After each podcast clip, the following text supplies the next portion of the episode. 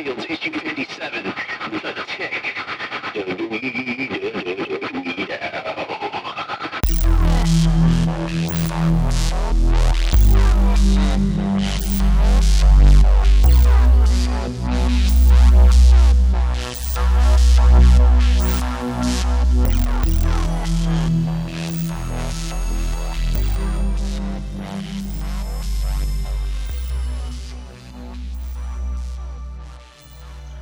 guys, welcome to Minefields. My name is Joshua Michael. This is my best friend in the whole world, Mr. Colin, over there in Tulsa. I'm in Colorado Springs, Yep. and I, I just gotta say that I have to admit that you see those guys back there. I Oh, told yeah. them that I could, uh, I could uh, I don't see piss any on guys you, behind that. piss on your bar. not only, not only would you be not mad, but you'd be happy about it. I forget how the joke ends in that whole scene, but I just remember Yeah. you can't get over the scene. Yeah, think about the glass. Think of those my team with dick, dick glass, dick glass. Tell everybody where this comes from. ah, it's from Desperado, baby. It's one of the best movies in the whole world.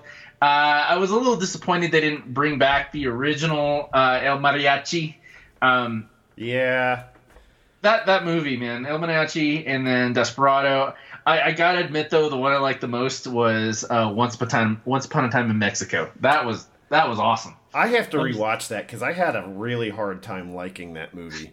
but uh, we wanted to just preface a couple things here because it's a monumental day for us. It's four years ago that Colin and I met Stan Lee.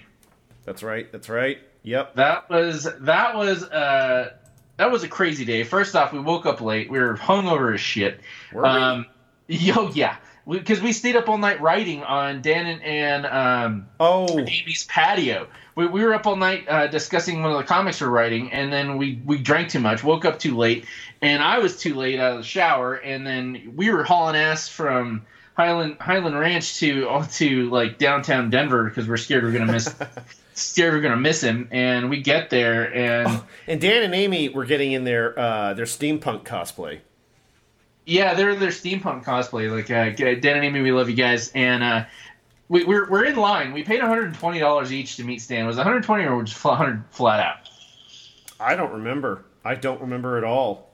So we're we're both in line. It doesn't matter. We got to It meet Stan it- Lee. It, it didn't matter.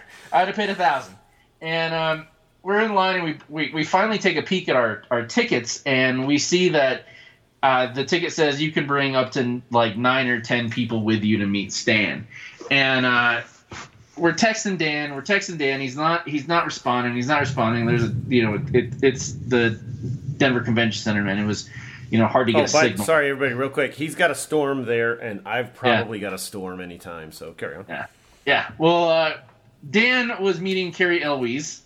Oh, dude, that that's another good decision right there.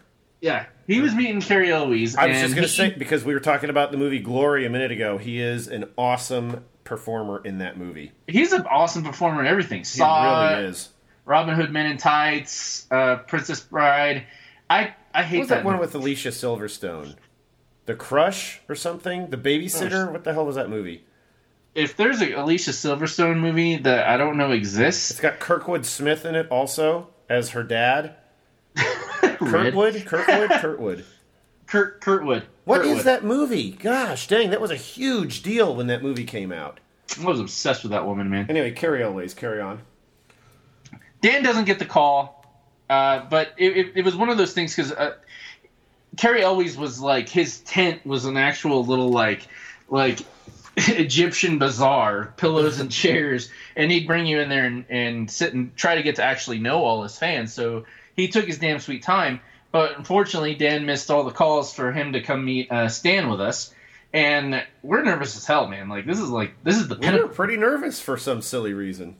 I was, yeah. And we we popped in there, and I started going off like Enzo More, man. Except without the raping. No raping. No raping. Now we popped in there. I was like, "My name's Joshua Michael. This is my best friend in the whole world, Colin, and we are so glad to meet you." And like, okay, you got ten seconds. Don't touch it. And uh, just got that woo and like uh, Woo! Yeah, and we realized we are gonna we just got right back in line.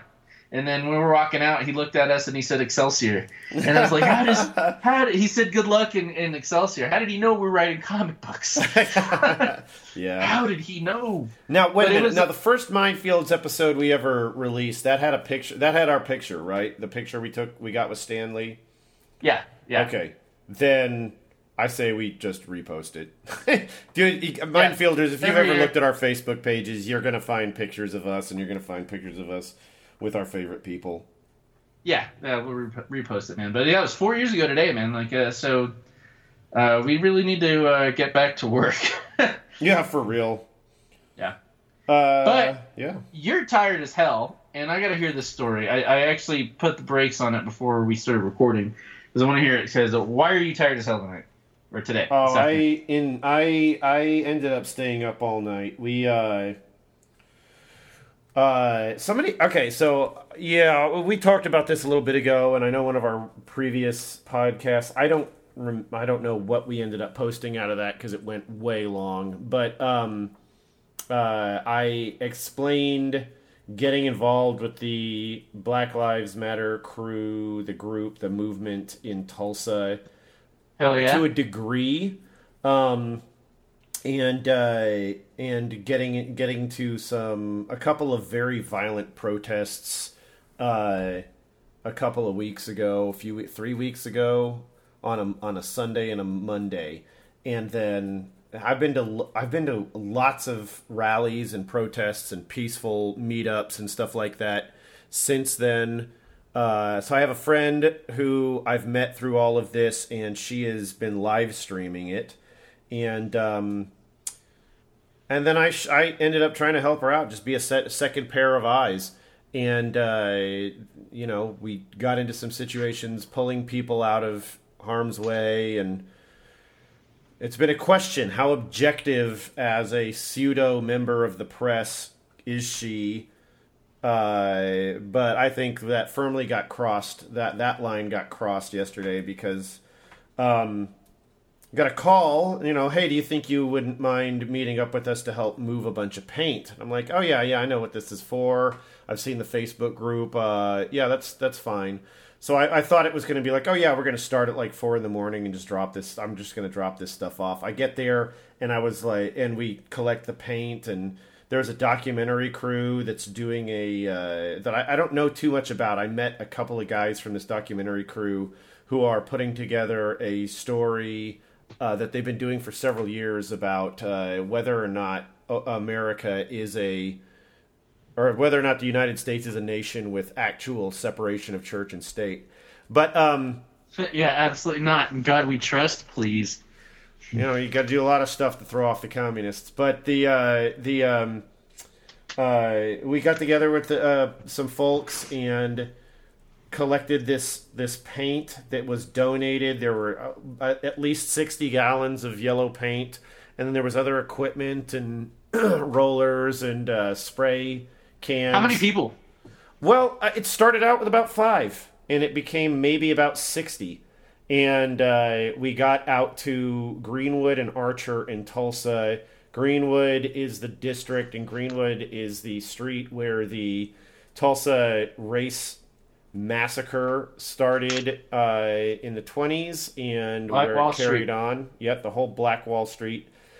And um, there were you know we had we had this idea the, the idea on how big the letters and how distant they needed to be from one another but then we realized it was going to go into an area under an overpass that bisects the area that was put there in an effort to break up the area when they were building the interstate system this is something that's happened in Los Angeles it's happened in a lot of American cities to separate parts of town from one to another in a uh, and I, th- I know I mean it's out there guys look for that um and uh Well, first off, people need to know what the word gentrification means. Um, Yeah, if you don't know what that? word means, look it up.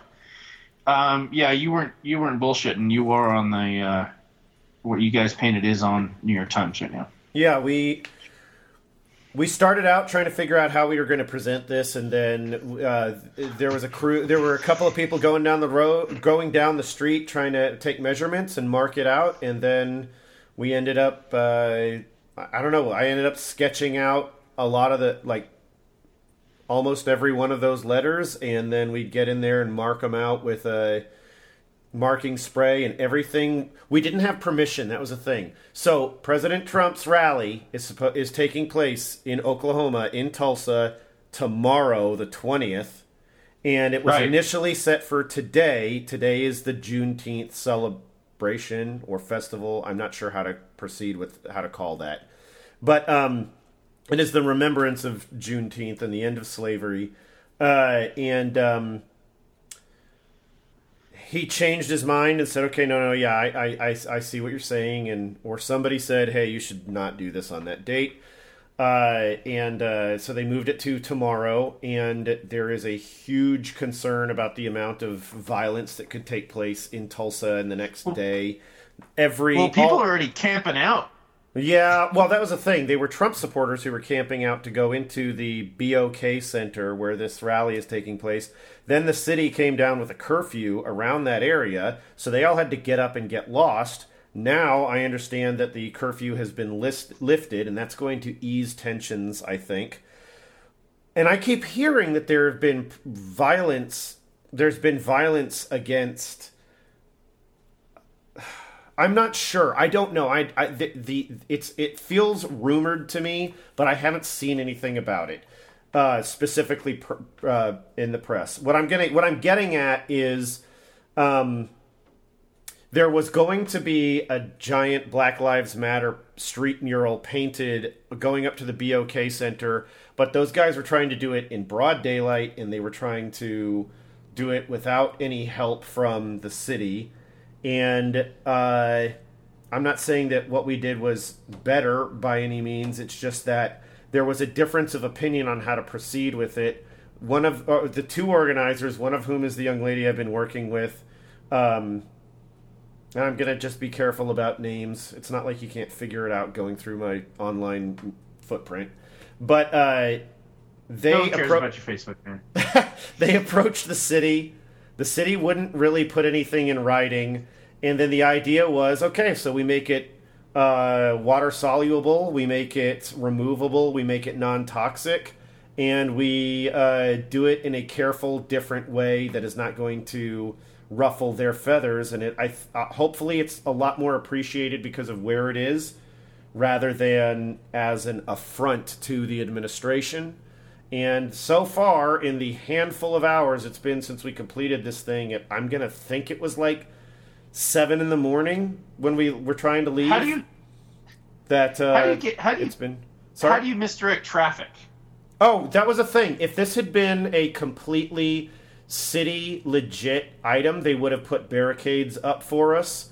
However, back when the uh, marches were going on that I was involved with, this the t- TPD, whether the march knew it or not, was protecting them from people accidentally or purposefully careening through them with motor vehicles and TPD was trying to protect the idea of peaceable rallies, despite the fact that it was violence, violent uh, uh, for at least three days, one of which I wasn't there. Um, so what we, we we actually it was just people last night were sensible in knowing what their role needed to be, and we had one guy that took over on controlling an intersection. Uh, and uh, he would call out down the street, you know, uh, looking every direction. That was that was brilliant, and we appreciate that because safety is a number my number one priority when it comes to my work and virtually everything else in my life, virtually. Um, and uh, anyway, yeah, I, that was that was a big deal. TPD came out with one unit at one point and asked us what was up, and we basically said, "No, this is what we're doing. This is these are the considerations we've taken." And the guy was like, "Okay, no, we only heard that there might be violent uh, protests and uh, graffiti, and this does not qualify as that." And it was like um, it was like we had been handed a mandate to carry on. It was lovely, and we just powered through it. And uh, yeah, I gotta say, the aerial footage, the, the drone shots look look great. Made made all new friends. It's every time I've been involved in any of this, it's all new friends every time. It's phenomenal. Well, it's just people being people, man. Uh, in the in the best in the best sense. The one- the one thing that is alarming me about this, everything that's going on, COVID, uh, is it doesn't matter what, what everything combined is just showing me how shitty of a race we are in terms of human of being humans. We're we're panicky. We're we we're quick to react. We're quick to judge Yeah. and and people get caught up in in movements which are either good or bad and it it it, it just makes me like i just really wish like I, th- I think the one thing that that is lacking from the human race is a uh, sense of self-preservation and and love for their actual love Hmm. You mean as a whole? human as a whole as a whole Oh come I on! mean, I've like, seen we smoke- Armageddon. we smoke, we drink, we, you know, It's interesting. Yeah. That's it, there's, it- like, I I remember being outside smoking a cigarette while uh, my big brother was inside dying of cancer, and you know, it, it doesn't make sense. Uh, we we need a sense of self preservation. We need a sense of brotherhood and sisterhood, and I, I I really hope that this is hammering something good because I, I- I'm just. I'm scared this is going to be a situation where things have to get worse before they get better. I'm gonna- I, I'd rather I, I want to speak to that, but I want you to be able to finish your point. No, that's that's that's my point, man. I I, I just don't want I don't want that to happen. I, I don't want something really shitty to happen any anymore. I I Like, totally I- understand. I used to want something shitty. I remember when Trump got elected, I was okay. Things have to get worse before they get better. But I now I'm eating my words. Yeah, I, I in no way could have thought of something like this. I just figured he would have just gotten busted, you know, for for tax evasion like they caught Capone. Not not not uh, getting banned off Facebook for using uh, pseudo Nazi. Uh, That's the word, isn't it? Pseudo. Like it's not even like, actually. it, it's it's a triangle, but like even then, like you can still equate that. You can equate like whatever, It- Dude, I Like mean, yeah, they, they every- canceled. it's all they canceled it's, it's all symbols. They, they canceled cops. They canceled live PD. I remember having a really big argument with my dad about this, and it, I just had to just walk away because. Um, I like that show, Cops. I like Live PD. That's it's a fun show to watch. There's a lot of good cops on there. Um, however, they also have a camera on them, so they have to be in their best behavior. But there's also instances when they humiliate people, Right. and that is that's that is what That's poor Uh, that- programming that- right there. well, it's not just poor programming. I mean, you can't like humiliating anyone, dehumanizing them.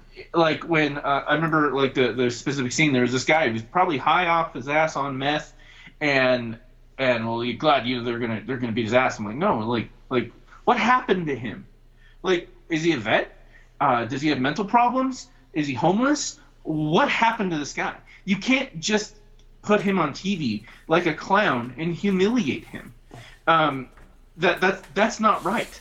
And and that's that's one of the things that why why people freak out when they get when they get accosted by shitty police officers is because they're dehumanized and and they're humiliated. And when that happens to you, you like unless it's happened to you before or you're used to that sort of thing, you don't know how you're going to react. You, don't know how you're going to react. I mean, you'd like to think that if you were at a uh, a gas station and some guy pulled a gun and you just happen to have your concealed carry and you, you, you're able to, uh, you know, calm the situation. That's wrong. It, more likely, it's going to be a fucking shootout, and it, it's it's. But it, even then, I have to be careful what words I say. Like, I I, I can guarantee you that some people are going to hear what I just said and think, oh, he hates guns and he doesn't. He wants to take our guns away. I'm not saying that at all. It's a world of assumptions, man. It, it's yeah. it, it's assumptions, and I'm just so proud you're out there doing that, man. I, I, I wish I could do that here, but like getting exposed to anything right now. I mean, like I'm around you my have a- family all the time. like ever okay yeah let me let me say two things and so i'm going to start with what you just said and then i'm going to go back to my perception of a moment ago everybody is living in a world of mitigating risk right now Right. that is it Yeah. I, I am dealing with that with my work that i don't even get to go do until someone says the work is happening. And then it's a question of whether or not I'm taking my life into my hands or other people's, especially my family's. My brother, Yeah. My brother's business is in jeopardy because somebody. It's an. I'm not gonna. I'm no diss, but it's a non-essential business, and it's because somebody came in and said they tested positive. Bars are so- pretty. Huh? Bars are pretty essential. Bars, Yeah, are bars pretty have their essential. I- moments, I- but yeah, and I mean, it's essential to him, man.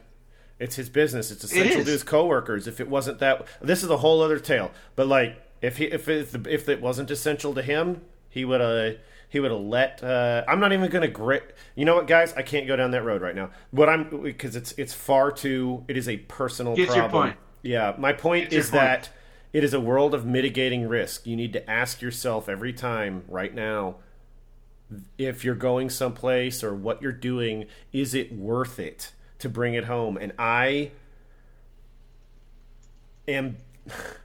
I'm going to have Father's Day with my son on Sunday. It'll be the first time he's been over to my house since the beginning of coronavirus uh, in the United States. And um, that's a huge deal to me. And no disparity, but like, what's the first question I get when I started showing up in photos online all morning? Uh, is that you in that picture? Are you wearing a mask? Are you. Yeah. Did everybody take their mask off because they were in a group photo and blah blah blah? And I'm like, yes, here are the here are the things that I took into account. I'm I am a single guy living in my own place in a small enough place that I can keep track of whether or not I've got droplets coming in off of my groceries or whatever it takes. You don't have that luxury right now.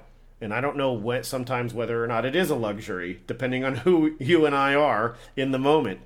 So there's that. I mean, I still have my mom to look after. You've got your mom to look after. You look after your dad, despite the fact that, you know, he's a grown ass man and he can take care of himself. You've got to consider your, you know, how important you've got your sister there right now.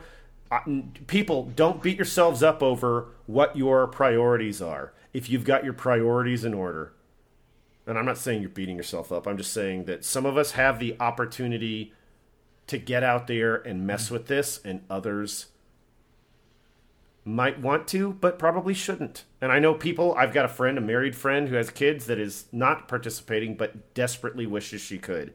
There's that kind of stuff. Uh, shout out to my friend Michelle.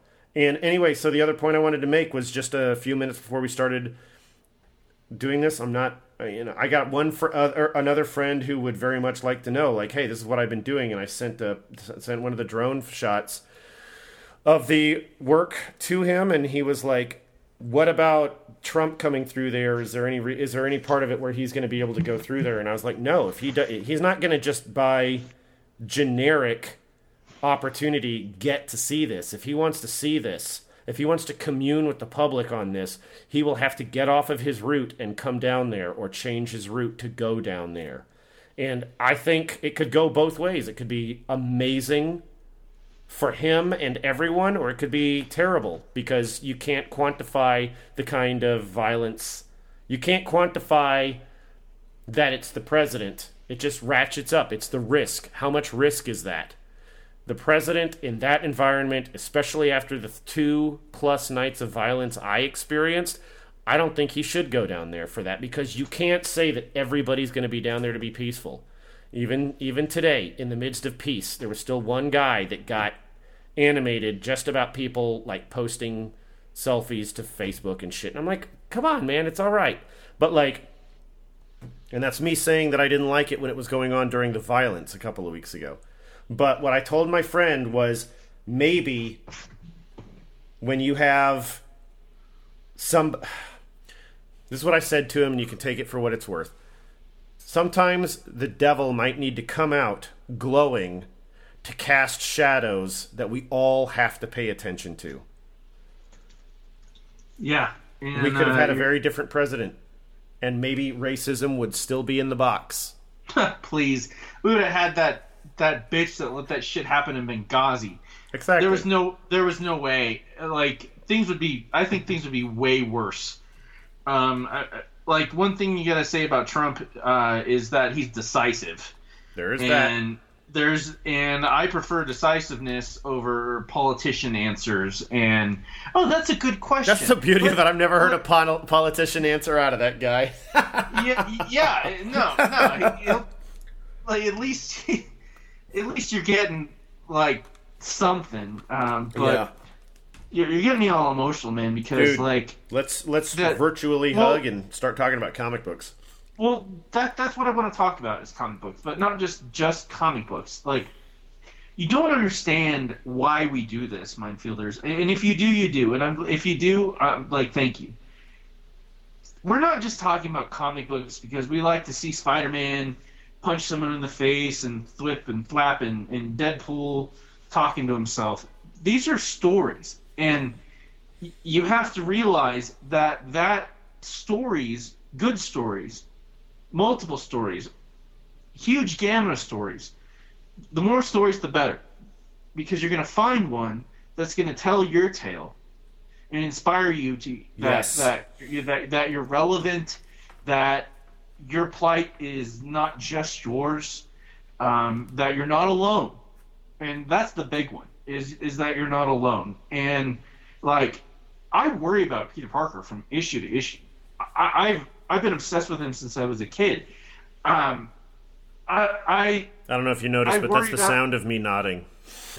yeah like uh the the the one like it, it drives me crazy the the the one comic book character that i actually relate to is john constantine Uh-huh. and that that burns me to my core i don't like relating to john constantine but it's there Oh, is it his And, um, power set, or what is it that you feel like you relate to the best to that? he tries to do good and fucks it up every time You don't fuck it up every time. You don't even fuck it up part of the time. You've always only done good for me To- and for as much. I know you've got. Yeah, but- I know you feel don't feel like that, but man, it's just it's what I say, and I I don't care what you've done. I don't care. It's it's not a matter of of what you think is your core. But I'm going to tell you what Aunt May says at the end of Amazing Spider-Man. Joshua Michael, if there's any one thing you are, it's good because it's about your actions. And maybe we are all able to mis- make mistakes. We are all able to change how we want how we're doing things. I it, there's a, there's a I don't know how anybody would find it, but there's a lot about me that people might not like, and you can ask me about it. I will tell you things that some of the folks I've been working with lately would be shocked about. The stuff that I've read, the things that I think, it's just that way, man. Don't just just well we are all who we are. It's Well, okay. I appreciate you, but like the thing is, is send us your emails. Who do you relate to? That's thank you. Yeah, that's a good question. who, who, who do you hate relating to? I, I, I've never heard anyone ever like say what I just said. Not that I'm trying to give myself props, that they don't like relating to someone, but they still kind of like it. Like I love Johnny, but then I don't, and. uh, We got it. Like we've got some good comics to talk about, and the funny thing is, is that the the hilarious thing is is that we're gonna end this with the first six issues of the Tick. We're gonna go from tick. uh, Like, really I- serious to very funny. So Yeah, very and- humorous. yeah, uh, guys. Uh, all right, so uh, the comic site that came out this week that I'm into you was uh, Daredevil, Die Die Die number ten, Yeah. New Mutants number ten. You've got Cobra Kai number three through four. You've got Daredevil two. uh, I mean, uh, also, and uh, you also have uh, the Osborn Identity. Like, what was that? Like eight years ago? No, Uh, ten. it's got to have been. Let me pull up That's- the copyright That's gotta be like ten. That was after Siege. 2010, man. Yeah, 2010. You know, and it still feels so freaking fresh too. Looking at this thing, it still No, feels right off It- the right off It's gorgeous. It, it was one of the few stories that I've read where uh, Harry Osborn, not Oh, Norman, yeah. Harry, uh, actually pulled off a good story and became was like showing off being a good dad, uh, being a good. Oh, uh, I don't know about that. I didn't see any Well- dad or married business at all in this. Then I'm thinking But about a you know, they retcon the crap out of everything, so I have no Yeah. idea if he's married or any of that anymore. So let's let's uh let's, let's, do jump Daredevil. into it. Let's dive in. Let's do Daredevil. All right, let me pull this up here. Oh my goodness, Daredevil was freaking great. It was so like it had been so long since I since we'd got a new Daredevil book that I initially was like, "What in the hell is going on here?" It's like pandemonium, and then it took me a second, and I, it just went boom. Oh, I know right what's going on. Oh, you know what? I want to talk about that. Additionally, I want to talk about that, uh, and I know it's old at this point. That Valentine's special from Star Trek. That I Really? I do. I just All want to mention it. It was a great story, and uh, because there's uh, some stuff going around online about uh, the original series that uh, I want to incorporate into it. So don't don't let me forget that. I, I won't take too long on it. No, that's fine. That's fine. Whatever you're passionate about, man. We're doing Daredevil number twenty, Inferno, two of two, Ascension. So you you got to put this in perspective. This is a two of two. Uh, even though it's number twenty of a twenty issue story, that hopefully I, I really hope we get a solid like thirty six issues out of this. I want. I want Oh, three graphic yeah. novels out of this son of a bitch because Chip Zdarsky Chip has been knocking Zdarsky. he's been knocking the dog shit out of anyone that has ever written Daredevil. I can imagine that every time a new issue of Daredevil has come out in the past two years, that Frank Miller has been like, God damn it! Yeah. like, like it reminds me of when uh, Henry Rollins was talking about how every time an Alice in Chains record would come out, he'd be like, Shit! I'll never be this good. Oh wow, that's awesome. And uh, all right, so we got Chip Zdarsky, writer, uh, Marco Checchetto, artist, uh, Mattia uh, Iacono, colorist, VC's I'm Clayton gonna say that's Iacono. Iacono. Okay, cool. Yeah, Clayton Denny Kazem, assistant editor, Devin Lewis, editor. Lift your fists and fight. And this Gosh. is it, it is so relevant to what is happening right now. It is so relevant. So It really is. right right now in Hell's Kitchen, the press isn't allowed. The police are not allowed to go there. There are uh, mechanical instrument instrumentations right now preventing any sort of social media presence for anyone to post what the hell is happening in Hell's Kitchen right now. you find yourself. I'm sorry, I got to jump in. You're right because one of the things about what happens later in the issue, it just occurred to me why. So, and it has to do with all that. we, we find ourselves in a huge melee.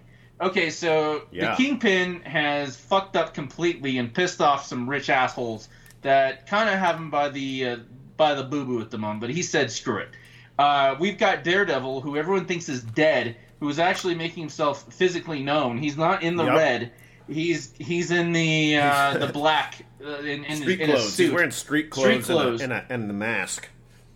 Typhoid Typhoid Mary just made her presence uh, known after uh, she found out and she realized that the church was about to be destroyed by the Rhino, and we've That got was rad. Crossbones. Yeah. That was awesome. That was so that was great. A, how did I not see that coming? and I uh, seriously and- never would have expected that this nun he'd been seeing for issues and issues was Typhoid Mary. I don't know. And- oh man, and, and- the, the whole we- reasoning, the whole logic behind her character being put into that position and like mentally blocking. Oh my god, what that was a cool. Yeah. That was. I mean, that's not. That's not. That's not Magneto. that's not Yeah. Zorn Magneto. But it's a great flip out of nowhere. Of course, it was her. And then, of course, What a it, twist. like, what a Sorry. twist! What a twist. But but at night, your your suit is at the cleaners. yeah, yeah. old school ro- old school robot chicken, baby. Uh, all right, so we've got Typhoid Mary. We find out that uh, Dar- uh, that Kingpin was responsible for putting her there. He's back to back with Daredevil. We've got Bullseye popping people off. But the best part about it was the people of Hell's Kitchen Yeah. having had enough. You want to fight had- one of us, you gotta fight all of us. yeah, yeah, I know, man. Like it wasn't comical, but it was. It's, it's one of those things that makes you laugh because you're like, hell yeah! Like in uh in uh Spidey two when uh One, Doc. Ock Was that was that Spidey one? It was definitely in I was- one. It probably also happened in Spidey two. I don't recall. but- I'm talking about I'm talking about Spidey two when Doc Ock sets that subway. Uh, oh yeah. No, no, that's the worst scene in, in motion picture history. no, it wasn't. The best part about that was the the, the kids because they they're like You're fired. I quit. That's enough. We found. This I've was seen worse like, movies. my- No, Spider-Man 2 Oh, is you- awesome. I just absolutely despise the subway scene. Even though I have three three iterations of that subway Lego set so that I can actually have a three-car New York su- City subway in my Lego city. Nevertheless, I hate that scene. How does right, Spider-Man stop a train back- with his freaking back- feet? Oh. Okay, back to Daredevil. Carry on, bitch. carry on. All right, so we see we see Daredevil. Foggy brings him his batons. Oh he is- yes, thank he you is- so much. He is focusing on everything he learned, and, and I know that a lot of people were really upset that Elektra eventually betrayed him um, uh, a couple issues beforehand. But he is using his batons, focusing on the entire situation, and Bullseye is popping, pop, pop, pop at him, and he's deflecting bullets left and right. And that ass kicking Bullseye got was legendary. That was so worth it because I'm so I hate when Bullseye showed up because he, he's so annoying. And he's so annoying. And we've got Fisk. We've got everyone. The just- owl. Oh God! Forget it's me not. him- yeah, his uh, his uh, his Guido dudes like yo's use owls. We we ain't uh, the Yeah, clamps. yeah. yeah, give him the clamps. We, we it, it- you know, hey, we grew up in this neighborhood. I don't, we did, we, we come down here and mess some stuff up, but we don't need to blow the place up. I got family here, you know. That was legit. Paisano. Well, Kick ass issue, and it's not even the end of the goddamn story. Let me He's ask not you even this. in costume. Did you? Okay, who was your favorite? What? Where, who was your favorite character? This is a loaded, a loaded question because it's uh, Alright. way more about me asking. Oh wait, so I'm going to tell you my thing. No, who was your favorite person showing up in this? What was your favorite character in this in this issue? The cop. The cop? Oh yeah, Detective Cole. Dude, he is. Detective Cole is the shit. I love non-powered protagonists or B plot characters who are completely influential. This guy is as good a character as Ben Urich ever was. He's a good as good a character as uh God, I don't know, like he's doing everything for the right reasons. Exactly. it- but he, he went through the shit. We've seen him go through the shit from the from the uh, first issues of this Daredevil run. Uh, when we saw him as that vigilante asshole, and we didn't like him because we thought he was like that art guy, but he's not. He's doing the right things for the right reasons, and he's been burned. Mm-hmm. And because he's been burned, he's no longer scared of getting burned again. Exactly. Okay, so I'm going to jump in here and say that my favorite thing in this in this ep, in this issue is Daredevil. I don't even remember from the last issue from the beginning to the end. Go back and look at this and look at the art. The knife. He has a knife. Oh, yeah, He's he's got a using knife. a knife that he I think he took off of Crossbones or or Random Merc number 9 or something like Yeah. that and he's u- using the hell out of a big old bowie knife. And then at some point he breaks that knife off in somebody and he uses it to choke the rhino. The rhino is coming at him. the rhino is actually the least of his problems because I had he's to look at that four or five times. Did I he know. stab him in the? Did he stab him in the mouth? He just jammed the knife hilt with a broken off blade into the rhino's throat. and the rhino oh, Yeah. is choking and his wind his his windpipe is closed. And Yeah. this goes on long enough for DD to take down Bullseye and the entire time deflecting bullets, utilizing his radar sense to perfect acuity, having it that in the in the 620 degree world that they are still Like, dude, you see that artwork right there? Where uh, still we said this months ago. My the favorite scared bullet.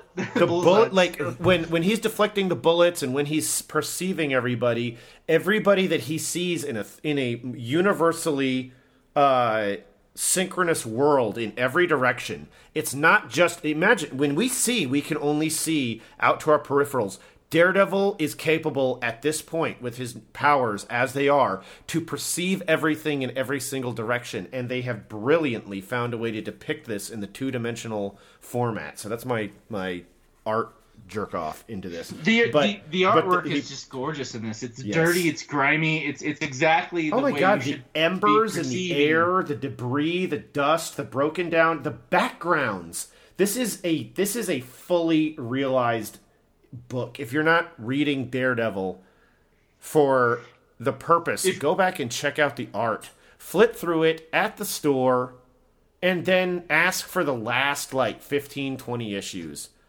or get Basically, the trade, if- pay for it. It's phenomenal.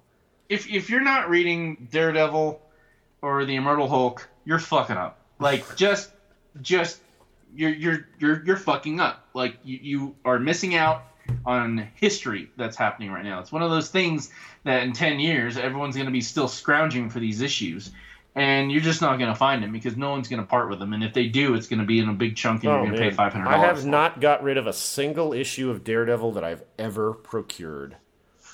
Not one. I can't. I can't think of any bad Daredevil I read. I remember I didn't really particularly enjoy Shadowland, but no, it, yeah. Oh, it didn't was it? Um, suck. it didn't suck, but I mean, like, I, I was all for more hand. there was something that happened right when the uh, uh, Bendis Maleev run was coming out, and it was like a four or six part, and it was like Honor Thy Father. I don't recall that I hated because it insinuated that at some point Matt Murdock's dad, Battlin' Jack Murdock, had Oh, dude, that pissed me had off. hit his son, and uh, that's totally unnecessary. That's not that's not the world. I've never Well, struck Bendis- my child. Okay, like Bendis always pulls from things that are happening or. oh no no no, this wasn't a Bendis book. This was somebody else. Oh. This was somebody Oh, else's never take mind. on Daredevil. Yeah, that's the only Daredevil. I, and, I mean, I'm uh, and you go way way back to like Daredevil issue three or four or something, and it's like Daredevil and Spider Man versus the mastermind of the circus or some crap, the ringmaster. Yeah, that's uh, that's some unfortunate '60s nonsense. It's not that it's nonsense. It makes sense for the time. You know, oh, comic books are for kids, so a ringmaster. Okay, yeah, it's like a space phantom. Uh, let's progress. That was phenomenal. Let's progress. Yes. Uh, I. I Is bought Daredevil the, first AJ issue- Styles of the Marvel Universe? He sure as hell is leader of Bullet Club. Fuck yeah. hell yeah. Not not not uh not AJ and WWE. I, I remember like if, if you need a quick That's a cheer good me up point. video, uh, watch AJ Styles debut in WWE because everyone was popping like like Oh. the first time they got to finger a chick. Man, it was Jeez. it, it was it was phenomenal when he showed up. But but then you realize, well, if you're not, if you weren't following New Japan Pro, uh, Kenny Omega became the leader of the Bullet Club. Kenny Omega. Dude, by the way, Kenny- I'm sorry I did not mention this, but your Kenny Omega AEW shirt that you had on the last time we recorded was boss. That was Oh, so awesome. shirt. Dude, that is It's awesome. It's the the Terminator shirt, man. And while we're on the subject of wrestling right now, uh, I I broke down crying on Wednesday night um, because my favorite woman wrestler oh, yeah. of all for it. time made her debut on All Elite Wrestling. Uh, she's only been on one podcast, ours, and Liv Morgan? she Abaddon, baby. No, I know. It's Ab- Abaddon. It's Abaddon. Abaddon! It's Abaddon. She made her debut. I'm still pissed at my buddy Tom, man, because like I I, I have to watch it late because I work until 7:30. I have to watch the the replay, and he's like, "So Abaddon's." I'm like, "God damn it!" Oh, dude. Tom, stole- Tom, you gotta control your ass. Okay, He stole it. a pop. He stole a pop from me, man, and like that, I'll never get it back. like I, I avoid social media on Wednesday nights. I mean, I might post, but I won't look because I don't want it. I don't want to get uh, dynamite ruined for me. But whatever. Uh, I want to move on to the comic book. I thought sucked at first, but completely blew me away. Die, Die, Die by Robert Kirkman. I, I read the first one. It was lame. I didn't dig it. Bought issue 10, and we're in the middle of a pandemic in this particular issue that, let me read the uh, Robert Kirkman, writer, Scott M. Gimple, co-plot, Chris Burnham, artist, Nathan Fairbairn, Fair Bairn, colorist, Rus Wooton, letterer, Sean Mackiewicz, editor. Okay, so the pandemic is now uh, abortions for everybody. Why? Because men need them now, and I couldn't fucking believe. I couldn't believe. Okay, so the the point of the story now is is that men can now get pregnant, and they are called dick babies. Uh, can you see that? Yes. Oh my god, what a cover. Yeah, and Oh my god. so we, the main protagonist just got back after they thought he was dead. Uh, one of the side characters, he's now able to be out in the open with his girlfriend, who they thought was a spy. Uh, this Russian chick, and the problem is, is that men are having babies from their dicks, and. It, it was just so funny because you see the uh, they had Can like you guys the- hear my expression right now? you, you see the senator that that like a year ago was like so adamant against abortions is now uh yeah I was totally against abortions until uh, my dick started feeling funny and and you see cars around the Oh, well, dude, that's topical. You see cars around the corner. I can't remember what comedian said this, but this is a it had to have been a reference to this because they have uh, pop up abortion kiosks outside of bars now. if if guys can get pregnant, uh, like, uh, uh, God, what what comedian did that? It was, I I, I think it was a woman comedian. Um, but This even is then, a very rated R episode. is it? Yeah. Well, anyway, just by the damn issue. It's hilarious. it was it was well written. The comic, the like the, the comic art flowed really well.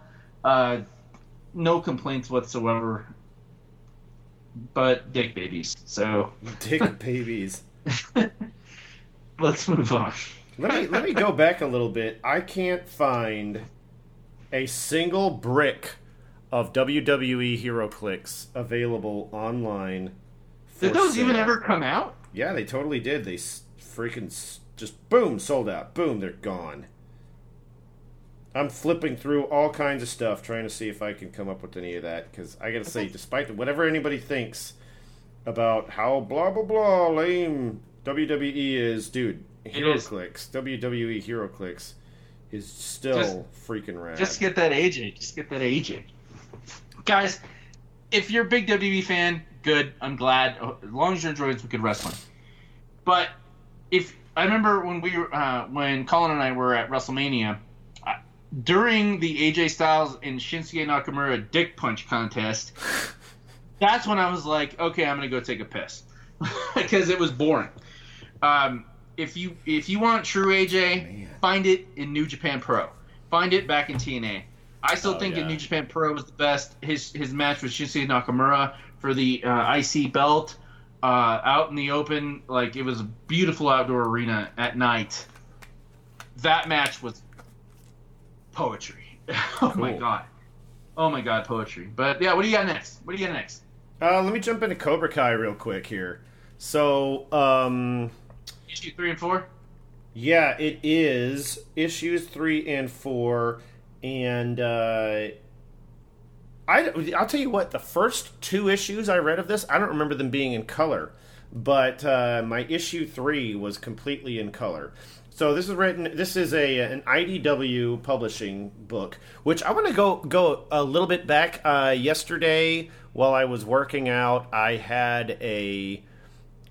I thought it was a featurette, like a DVD featurette, but no, it was a 20th anniversary reminiscence on Ghostbusters 2, and Dan Aykroyd had the nicest stuff to say not only about the guys who did real Ghostbusters and the uh, Activision with their Ghostbusters video game, but also comic books, specifically the crew making IDW. That guy Oh, knows all of the uh, all of the uh, retail vendors, retailers that are that own Ghostbusters licenses, and he should, of course, because he he he wrote Ghostbusters. He has so much to do with that franchise, and he adores it.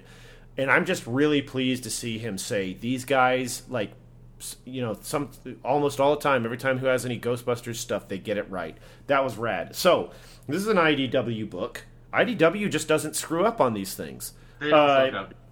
This is uh, Cobra Kai, The Karate Kid Saga Continues, Johnny's Story, Part 3, written by Denton J. Tipton, uh, art by Kagan McLeod, uh, colorist Luis Antonio Delgado, letters Neil Uyetake, edited by Tom Waltz, and uh, other assists by Megan Brown and Riley Farmer. The beauty of these Cobra Kai books is that not only are they taking place within the world of the famed YouTube seasons one and two, but they are flashbacks where Johnny is explaining things to his students uh, to incidents taking place in the first Karate Kid movie.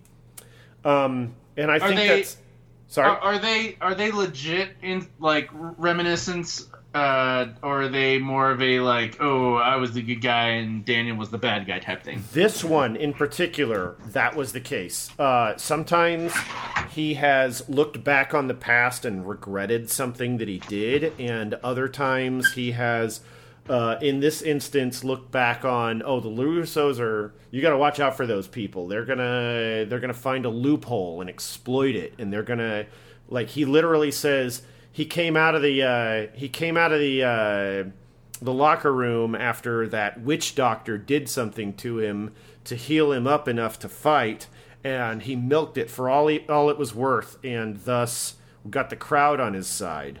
Which you'll notice if you watch the movie when the crowd is reacting against Johnny for his uh, for his particular exploits. Bad Johnny.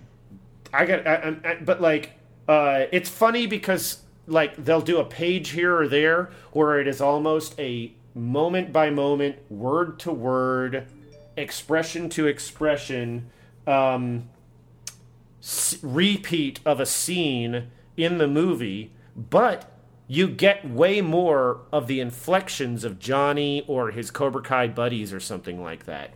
And uh, or you'll it's just interesting because the distance that's created in each panel and the way that the page is framed up, the layouts. This this cover is great. Oh, dude, that's really, Yeah. really awesome. That's the cover of issue four, and it's Cobra Yeah. Kai guys getting out of a van. Like they probably all got ready back at the dojo, got in the van, and went out to the All Valley Karate Tournament, and they're all hopping out of the van like with their war warrior Their faces on.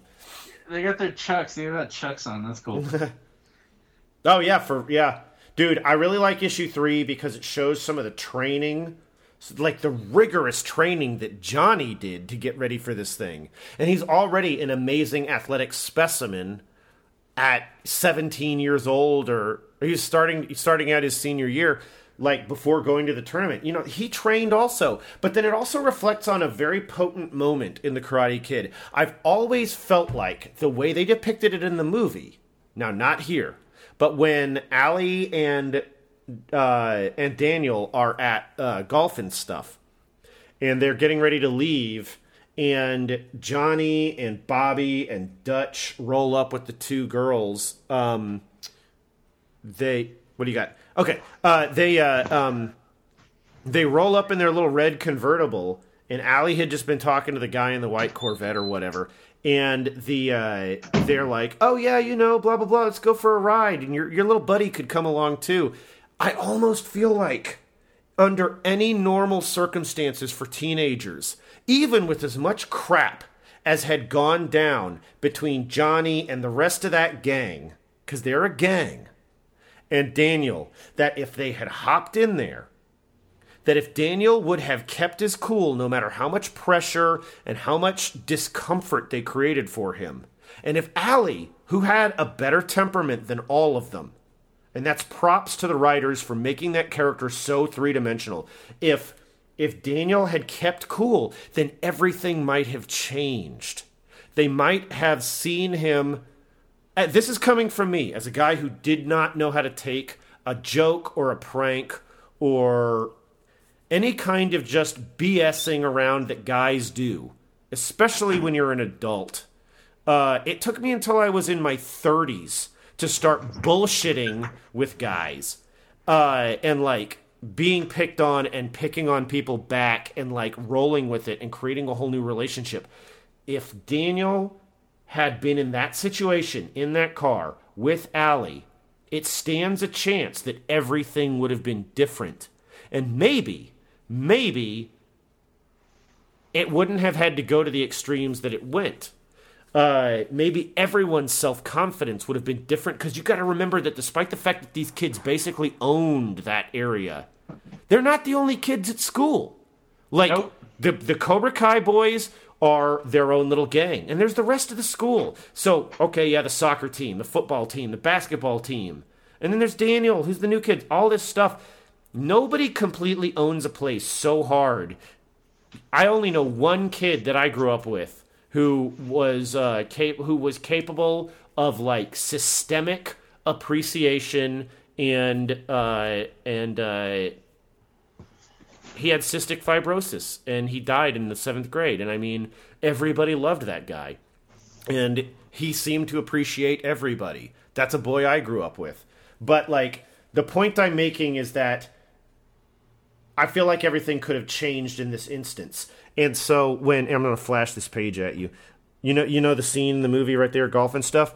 So, um, but it, but the point that this book is making, this issue, issue number three, Johnny's driving that car and he is he wants Allie back so hard, so much that he can't get over that he she would pay attention to this other guy. This guy who's a friggin' wimp. This guy who is scrawny. This guy who is not what they are. These Right. bleach blonde surf type of guys, etc.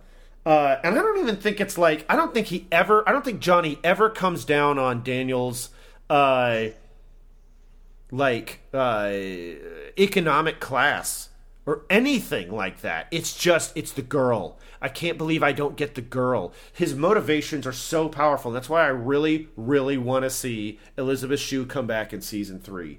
But I Oh, God, also, please. I also really, really want to see the villain from Karate Kid 2, Chozen, come back in season three. And they've been they've been hinting at that for a long time. Anyway, guys, if you're into this stuff at all, it's worth it. It's absolutely worth it. And I totally adore this scene with uh, Johnny's stepdad, Sid, because oh, he Oh, of absolutely shit. he was a sack of shit, but at the same time, you actually see him trying to be fatherly to a degree in this one page. And while that's not how it was evidenced in the series, I do appreciate just like what all of these guys at IDW do with their licensed material, finding more and giving us more realizations. So I'm, I'm- gonna I'm- I'm, gonna cut it off there, only to say that uh, issue four was also totally badass, and it had a, it, was all focused on what was going on at the All Valley Karate Tournament. IDW. We we got to just focus Yeah. on that. Like, What- okay, yeah. so you're saying the exact same things, the meat and potatoes. I mean, like, like there's some comics you can read a Marvel comic. Uh, let's say some I don't know, like a like a Luke Cage or or a, or a Jessica Jones, where where it, it can kind of be a throwaway issue that never happens with IDW. Oh, when you're paying for those licenses, you don't have time to dick around. No, no. Uh, the the Batman. My favorite one was the Batman Teenage Mutant Turtles uh, crossover that just ended like a couple months ago, when it was an alternate reality where Batman was raised with the turtles as a Wayne, but still under the tutelage, still under the tutelage of Master Splinter. What'd you call me? Sorry, that was dumb. I only got three hours of sleep. Carry on. That's all right. You were out doing something good, man. But uh, uh I, me- I wanted to ta- I wanted to talk about the New Mutants. Oh, go Um, at it. Go at it. dumb. it was it was not that good, man. Like it it ends with let's see. What issue is it? It's issue number ten. Uh, it ends with Jubilee, Gambit, Rogue, um, them becoming new iterances in multi-dimensional capacity. Well, like Captain Exiles? Britons. Like Captain Britain's, The- the- like there, there's a whole multiverse with Captain Britain and the Merlin type lineage, Okay. Camelot, you name it. But it just wasn't fun. It was it was it was stupid. It it, it, it I, I felt dumber after reading the issue.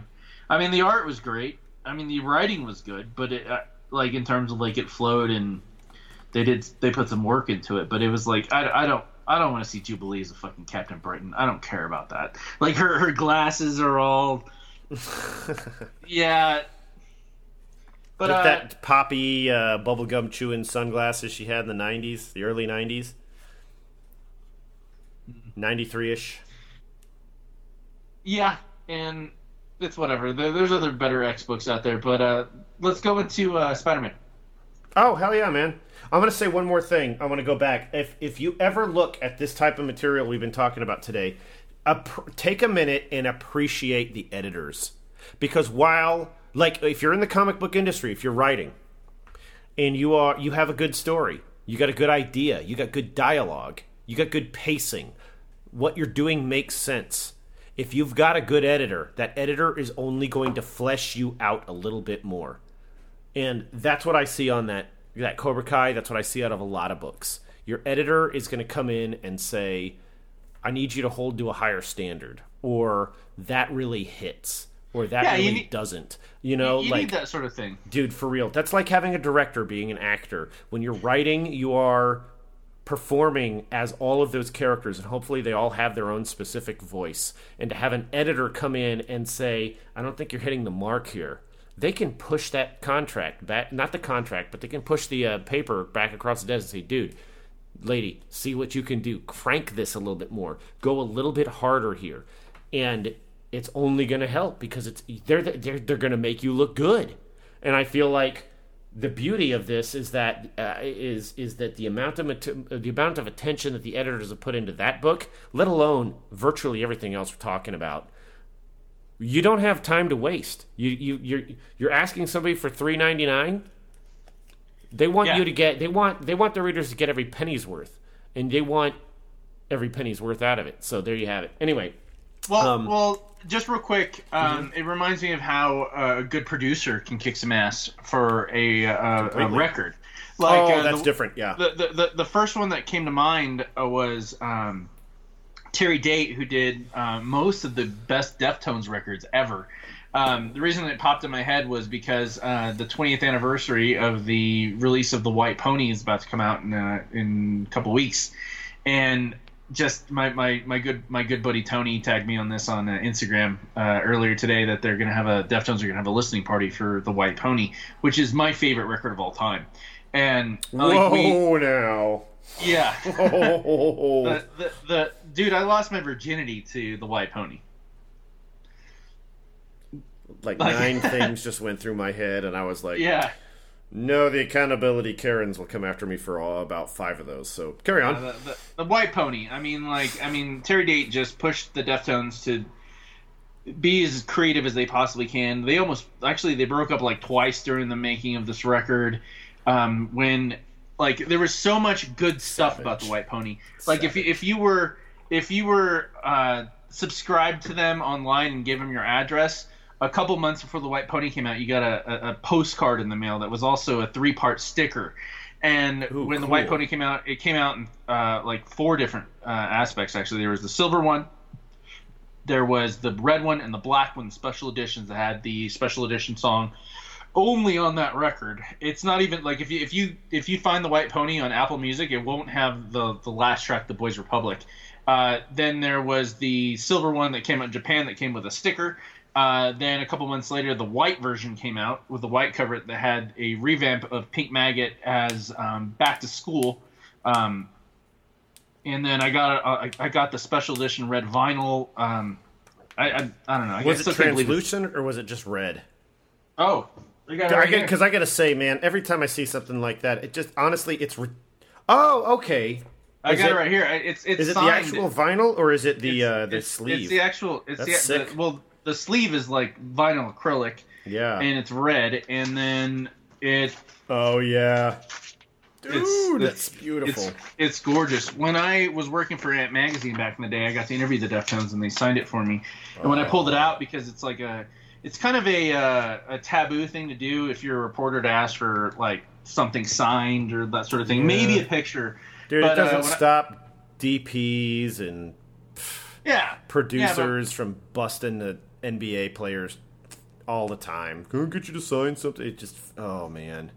The only Well, stuff I, I- ever got signed was stuff that people felt guilty for taking my stuff and getting it signed, and then we were like, you know what, that was the right thing to do, and they give it to me, and I'm like, did you do that on purpose so that I'd have something to be signed, or uh, it was a whole thing anyway? No, I, I'm getting buried with that. It's signed by the Deftones. um, yeah, i- i- i- if there was a fire in my house, that's the that's the one thing I'm gonna grab because it's irreplaceable. When I pulled it out, Frank the DJ uh, was like, "Where the hell did you get this?" They didn't even know this damn thing existed. The red vinyl, uh, which was only sent out as a promo to uh, radio stations. Mhm. Uh, but it's mine, and I'm being buried with it. Man, I love that one song of theirs. Uh, I'm blue, dabba dee dabba da, dabba dee Okay. dabba da, dabba dee ba da ba. I'm That gonna one? kill you. Yeah, you can't do it from there. I'm gonna kill you. Uh, All right, talk about your stupid ass Spider-Man story you read. oh, you don't like Spider Man now? Uh, no, this. Uh, so yeah, this is. Um, dude, I feel like I got this on a bargain rack, and It had to. Oh, dude, I mean, when you that had to have been on a speeding bullet five dollars, some bitch. Maybe look at that because you if you if you're reading the That's a- UPC label on the back and then you see the price tag that's attached, that's a That's a this is a sick deal. That's a speeding bullet Is deal that a there. speeding bullet sticker? Yeah, that's a speeding I'm not bullet sure sticker it is, for but sure. um, No, that was on the spinner right next to the counter uh, with, the, with the cheap ass, not as good graphic novels. ne- that next to the magnets and the colas. Uh, okay, so what the frick is this book? Um, this is Amazing Spider-Man presents American Son issues one through four and material from Age of Heroes number two. The This is- interesting thing, which Well, was this- one of the hold interesting on, things. Hold I want on. the This is post. This is post siege. uh huh. This is immediate post siege. Pretty pretty freaking close, yeah. All right, so go on. Um, the uh, the Osborn Identity credits writer Brian Reed, artist Philip Briones, with Patrick Olliffe and Chad Hardin, Wayne Faucher, and Steven Segoyeva. Segoyeva, yeah, I did that right. Uh, colorist Jeremy Cox with Chris Sotomayor, letterer Dave Lamphere. Uh, let's see, uh, Heroic Age, written by Brian Reed, penciler Chad Hardin, inker Victoria, Victor Olazaba, colorist Chris Sotomayor with Jeremy Cox. What issues of, of Spidey are? Joe Sabino. It's I, dude. I'm not gonna say that. I mean, it's it's it's ASM. It's Amazing Spider-Man, but it is Amazing Spider-Man presents American Son numbers one through four. So, Alright, so I'm not gonna say know- this is just straight up ASM. You know, this that is was a, no, a no, it's book. straight up ASM. I remember. Okay, it lovely. was straight. And then there's a there's a component in here called Bargain Donuts, written by Joe Caramagna, who we Really? always say VC's Joe Caramagna, who is lettering.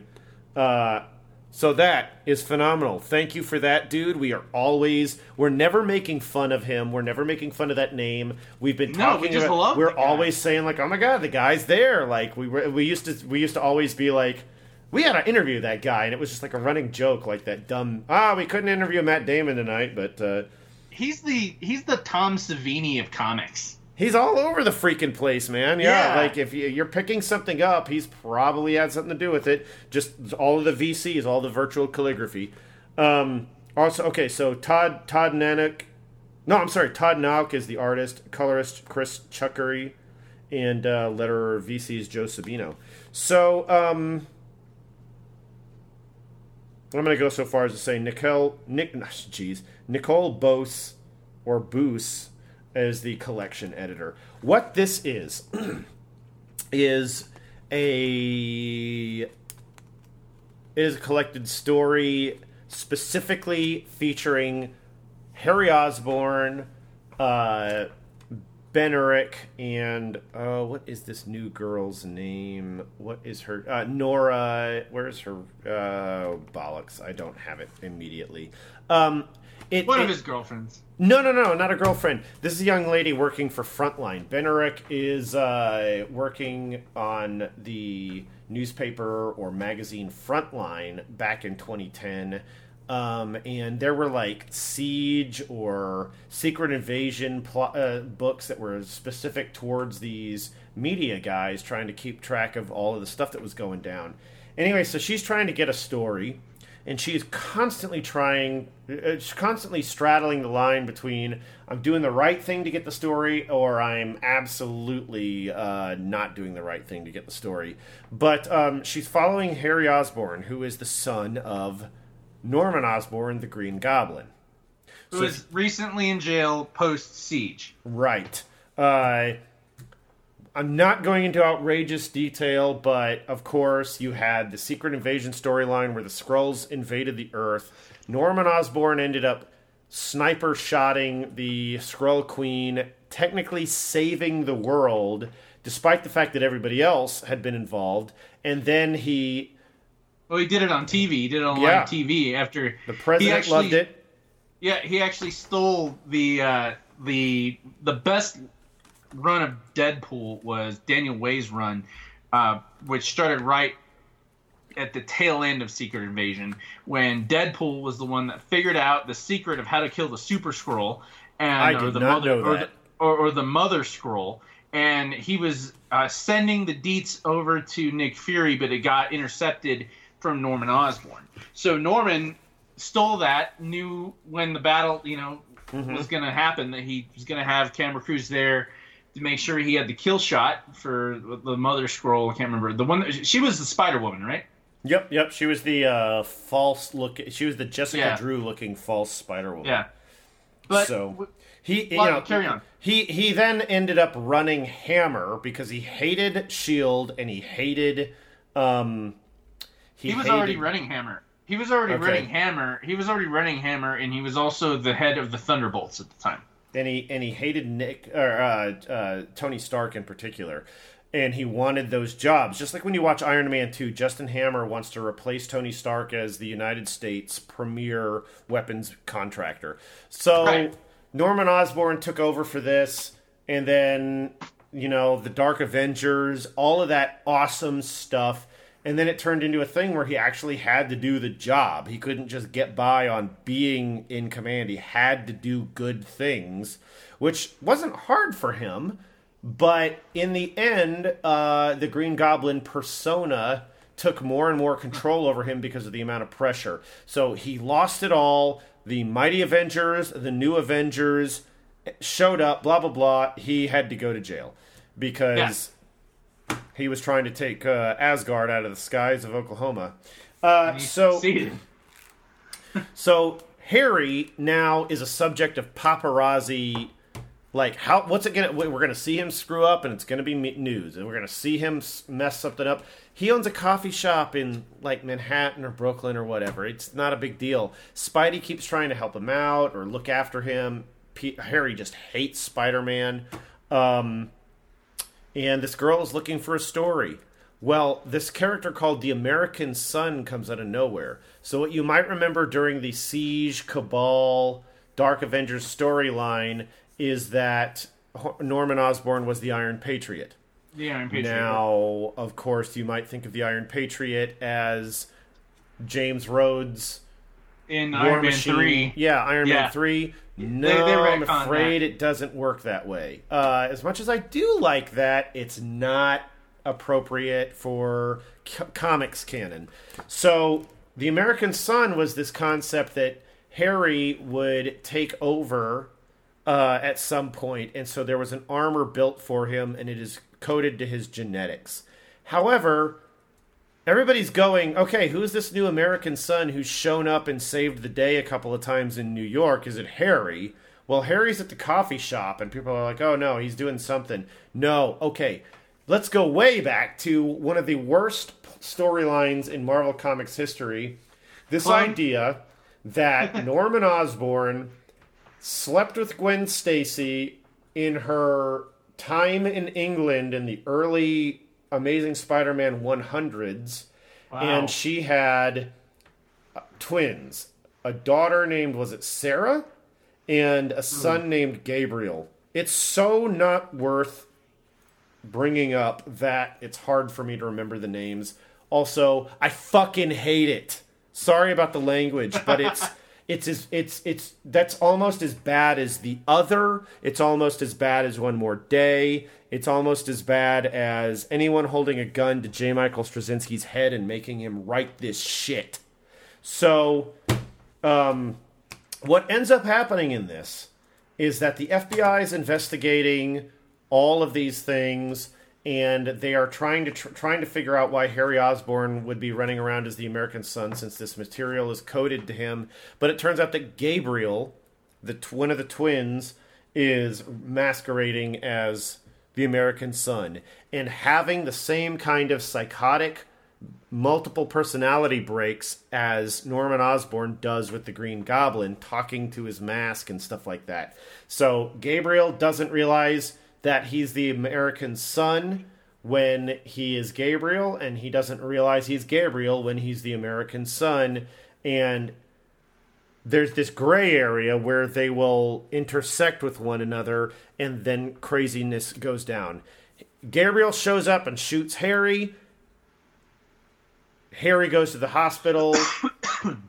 the reporter goes there, explains what's going on as much as she understands it, and then they both get caught up in this whole business and they're back at uh, one of the last goblin hideouts. Because when you, this is awesome. When you go back and look at early uh, uh, Bronze Age Spider Man, you've got There's like, always a goblin. dude, there's a somewhere. goblin hideout everywhere in New York. And That's how the hobgoblin first. that's how the hobgoblin. That's yeah, exactly. Yeah. That's how uh, jo- uh, Jason Philip Macendale became the hob- hobgoblin. He found a goblin. Somebody found a hobgoblin, or I'm sorry, somebody found a goblin hideout filled with goblin, you know, like pumpkin bombs and razor bats and sparkly gloves and whatever. flyer. And he just like repainted it all and was like, "I'm gonna be a goblin." Flyer, And- not flyer, sorry. because back then you could respect the fact that you'd killed a great villain and you could relaunch that villain as somebody else with the same tech and it was legit. You didn't have to constantly kill somebody and bring them back every six months. Uh, so that's my bitch. Uh, what, dude? I'm I'm just gonna get down to it. I mean, in the end, pandemonium goes down. Harry is the protagonist of this story. If you like Harry Osborn, this is redeeming in every way. You've he's got a drug addiction like he always has.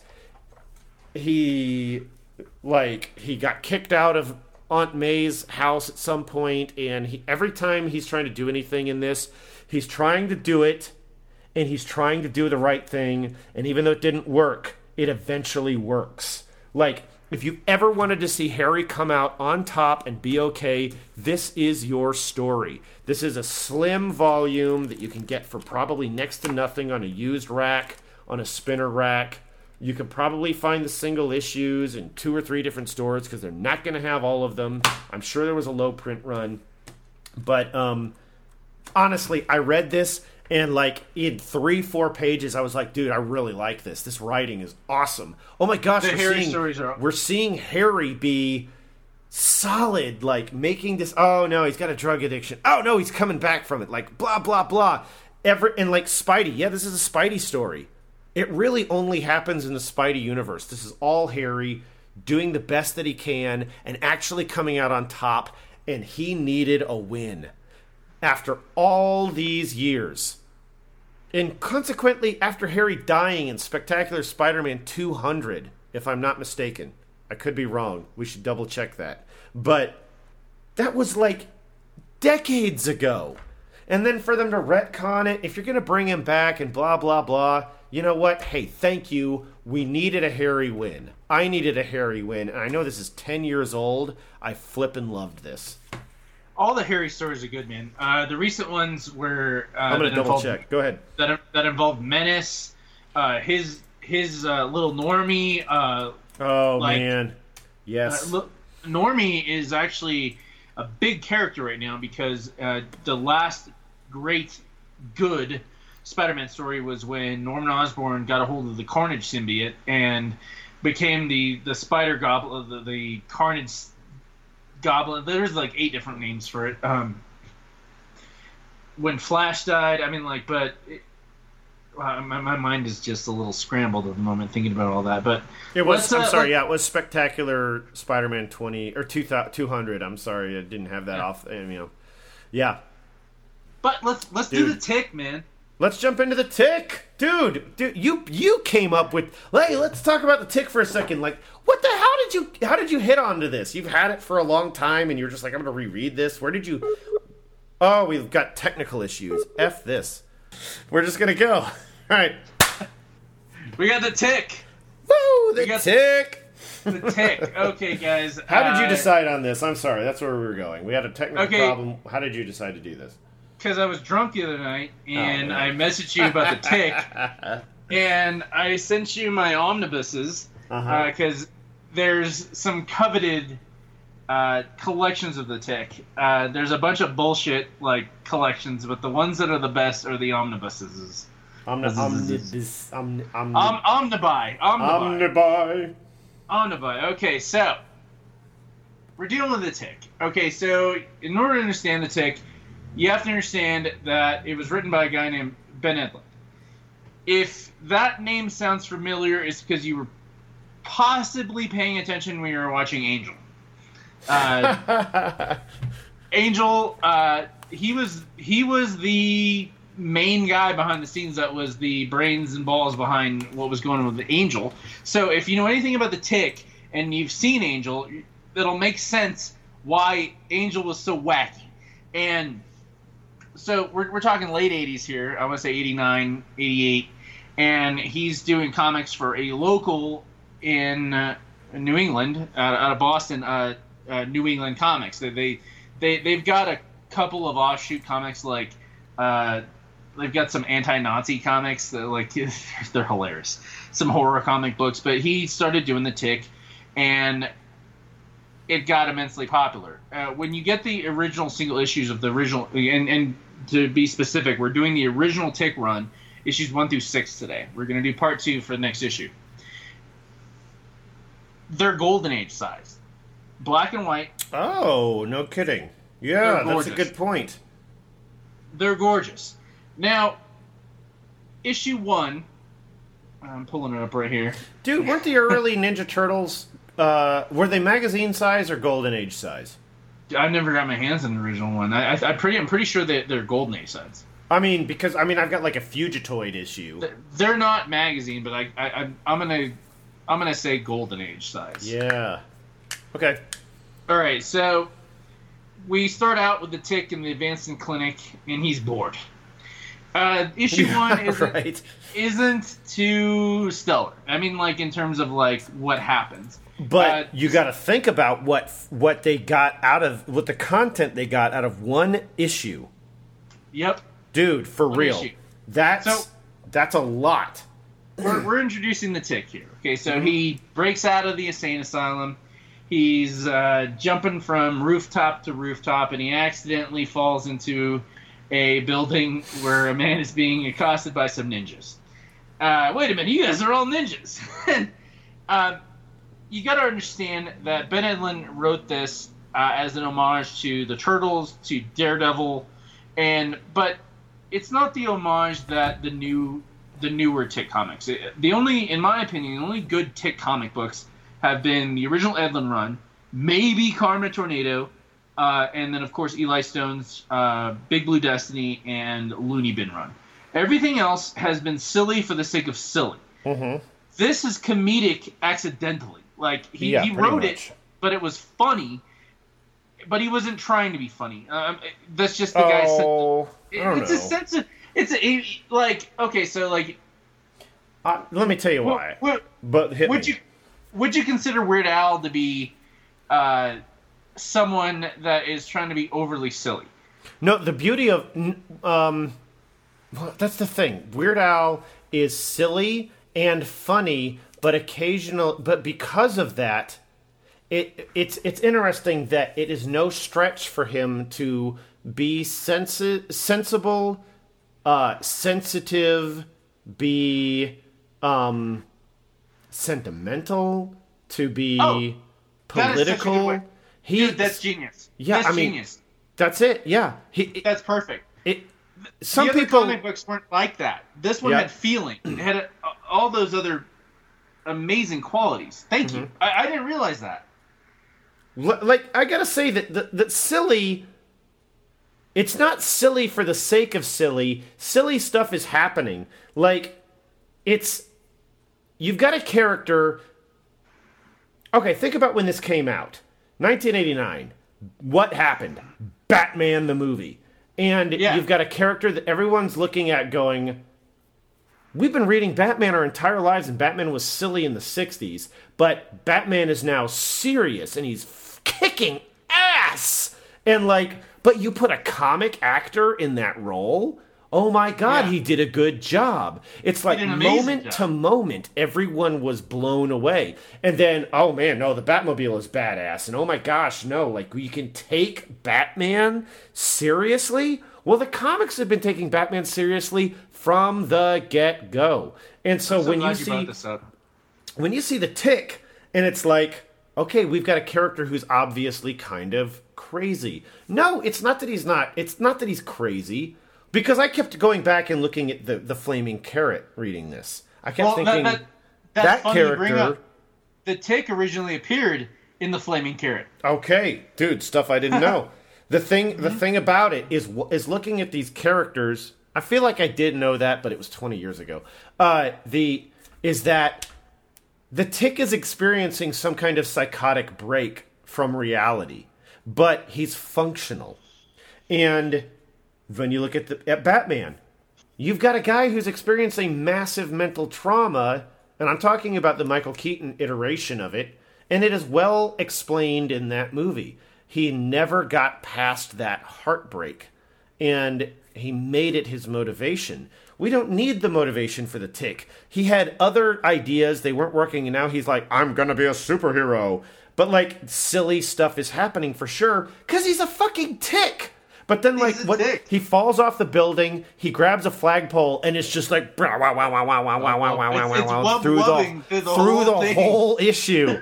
That's silly, but It, it's. I got it. I got it. I yeah, got we're it. on the same It- page about this. I got it. It's the difference between watching uh, Airplane or The Naked Gun as Yeah. opposed to watching like Scary Movie, where it's just like obnoxiously silly as opposed to like good comedic timing and perfectly good writing. Um, Yeah. it- like okay, so issue one, we get introduced to the Tick. Uh, he's jumping from- off uh, buildings. He meets Clark Oppenheimer. He he's got his crime viewfinder for some reason, which is just a, a the old school. Uh, was it a viewscope? Viewfinder, What yeah. Viewfinder. The little things you And- put discs in, you click the thing down, it rotates and it gives you a fairly 3D Yeah. perception of, Yeah. of a world site. So we get we we, we the the tick is established. He's nine vulnerable. He doesn't put up a shit, but he's still kind of he's he's he's mentally incapacitated. He's crazy, but he's not like he's not like wearing a diaper in his head type thing. Like in the in the uh, the cafe scene where he's like, "Do you suck blood?" and he's, like, "I got a straw right here, buddy. I got a straw right here." Um, and then then you, you, flip the page and it ends and, and and then you get to the page of how to draw the tick. You draw a circle, an oval, you put a line through it, and now you just draw the tick around it, holding an oval. And next time, learn to draw like Albrecht Dürer. Yeah. and then and they've got it like the facsimile Albrecht Dürer like painting, uh, just an inking of the painting of, of the little baby holding the, the, the oval with a line. So we're, we're having a good time. That was ha- awesome.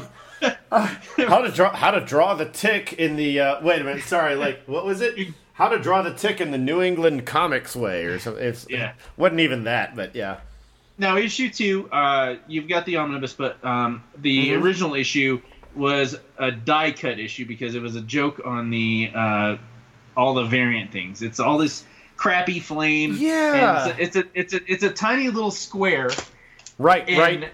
Uh huh. and uh, the the tick is just trying to find Clark, and Clark is of course working for. Uh, he's a reporter. Harry Beige. Perry Page. Yeah, the editor was Perry Page. I, I was dying. And then and then the Jimmy character uh, was was this little asshole. I know. I love that because he wasn't going to get pushed around by anybody.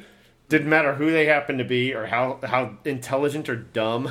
and and the tick goes rooting through Clark Oppenheimer, who is the the caped wonder, and opens his desk and finds a crystal uh, very similar to uh, Superman One. And uh, he throws it, and all of a sudden, his fortress of fortitude shows up, and uh, the head, the giant head, shows up. Oh my God, it's Marlon, Brando. it's Marlon Brando.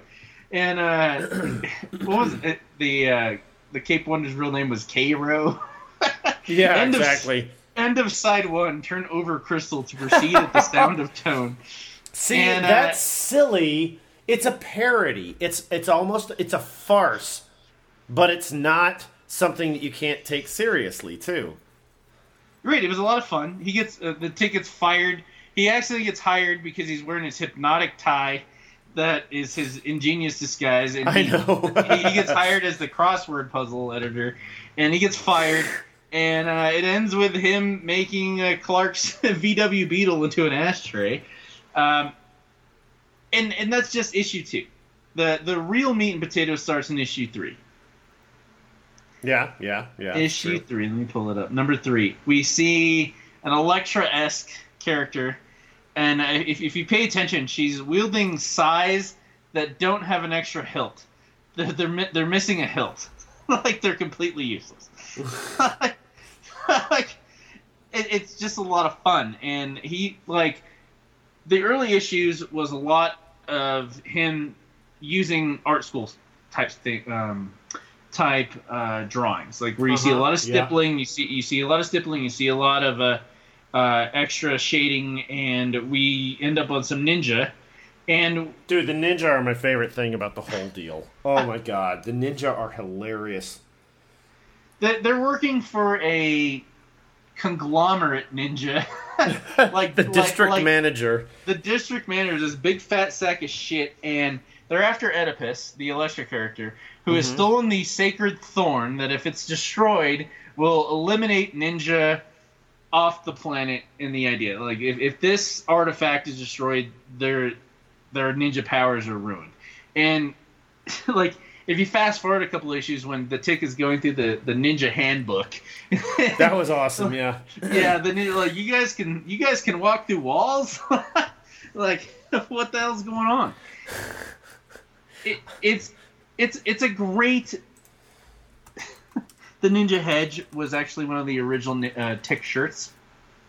Oh, really? No Yeah, kidding. it was it was the Tick walking past the ninja pretending to be a hedge, and like, is anyone gonna believe we're a hedge? And they're just each like holding a random stick with a little bit of little bit of leaves in it. And uh, the, the the the head of the manor pokes his head out like, when I did I, don't get a remember. hedge? I don't remember us having a hedge. yeah. Let me tell you Yeah. something real quick here. I want to. I want to. I want to. I want to. I want to get tangential here. Uh, oh my gosh, one of my best friends ever, Jay. He and his his wife Renee. They got married. I went to their wedding. It was in Portland, Oregon. It was one of the best times of my life. And uh, one of my groomsmen's gifts was Real Ultimate Power, the official ninja book by Robert Hamburger uh, released in July 1st, 2004. I immediately started thinking about this book as soon as soon as I started hearing the tick reading the the ninja handbook in this issue because it reads just like it. This is a I have a copy of this. I've got to find it. I know where it is, uh, more or less. And it cracks me the hell up because the book is written from the perspective of like, this is what an 11 year old would think that ninjas are capable of. So I don't know, you guys. If you haven't ever heard of this thing, get on Amazon, have a look at it, do the look inside. It's it's a riot. It's it's it's it's a riot, and it's inexpensive in paperback. If you can find it at a real store instead of Amazon, go for it. Carry on, sir. Well, I'm I'm just excited for it because it, it was just a lot of fun. I was really worried that you were going to find it a little too silly. Nah. But No, this was, that was the beauty of this. As soon as I realized the contiguous element from one issue to the next, instead of them all being one-offs, because I really, never having read any of the Tick that I could recall, couldn't. I just thought these are all going to be one-offs, and it's going to be like one weird. All I like the be- I kept thinking, and this isn't a Martin Putty jab, but I kept thinking the best this is going to be is like a Seinfeld episode or something like that, just a one off. But no, the contiguous ninja thing really got me. And the more I read into it, what like let let me let me go so far, and I know you're you're spearheading Go this, but let me run Go so far as to say when Oedipus gets stabbed in the arm, that's not a fatal wound, but she's Yeah. bleeding and she has to go to the hospital, and it's because she's immortal.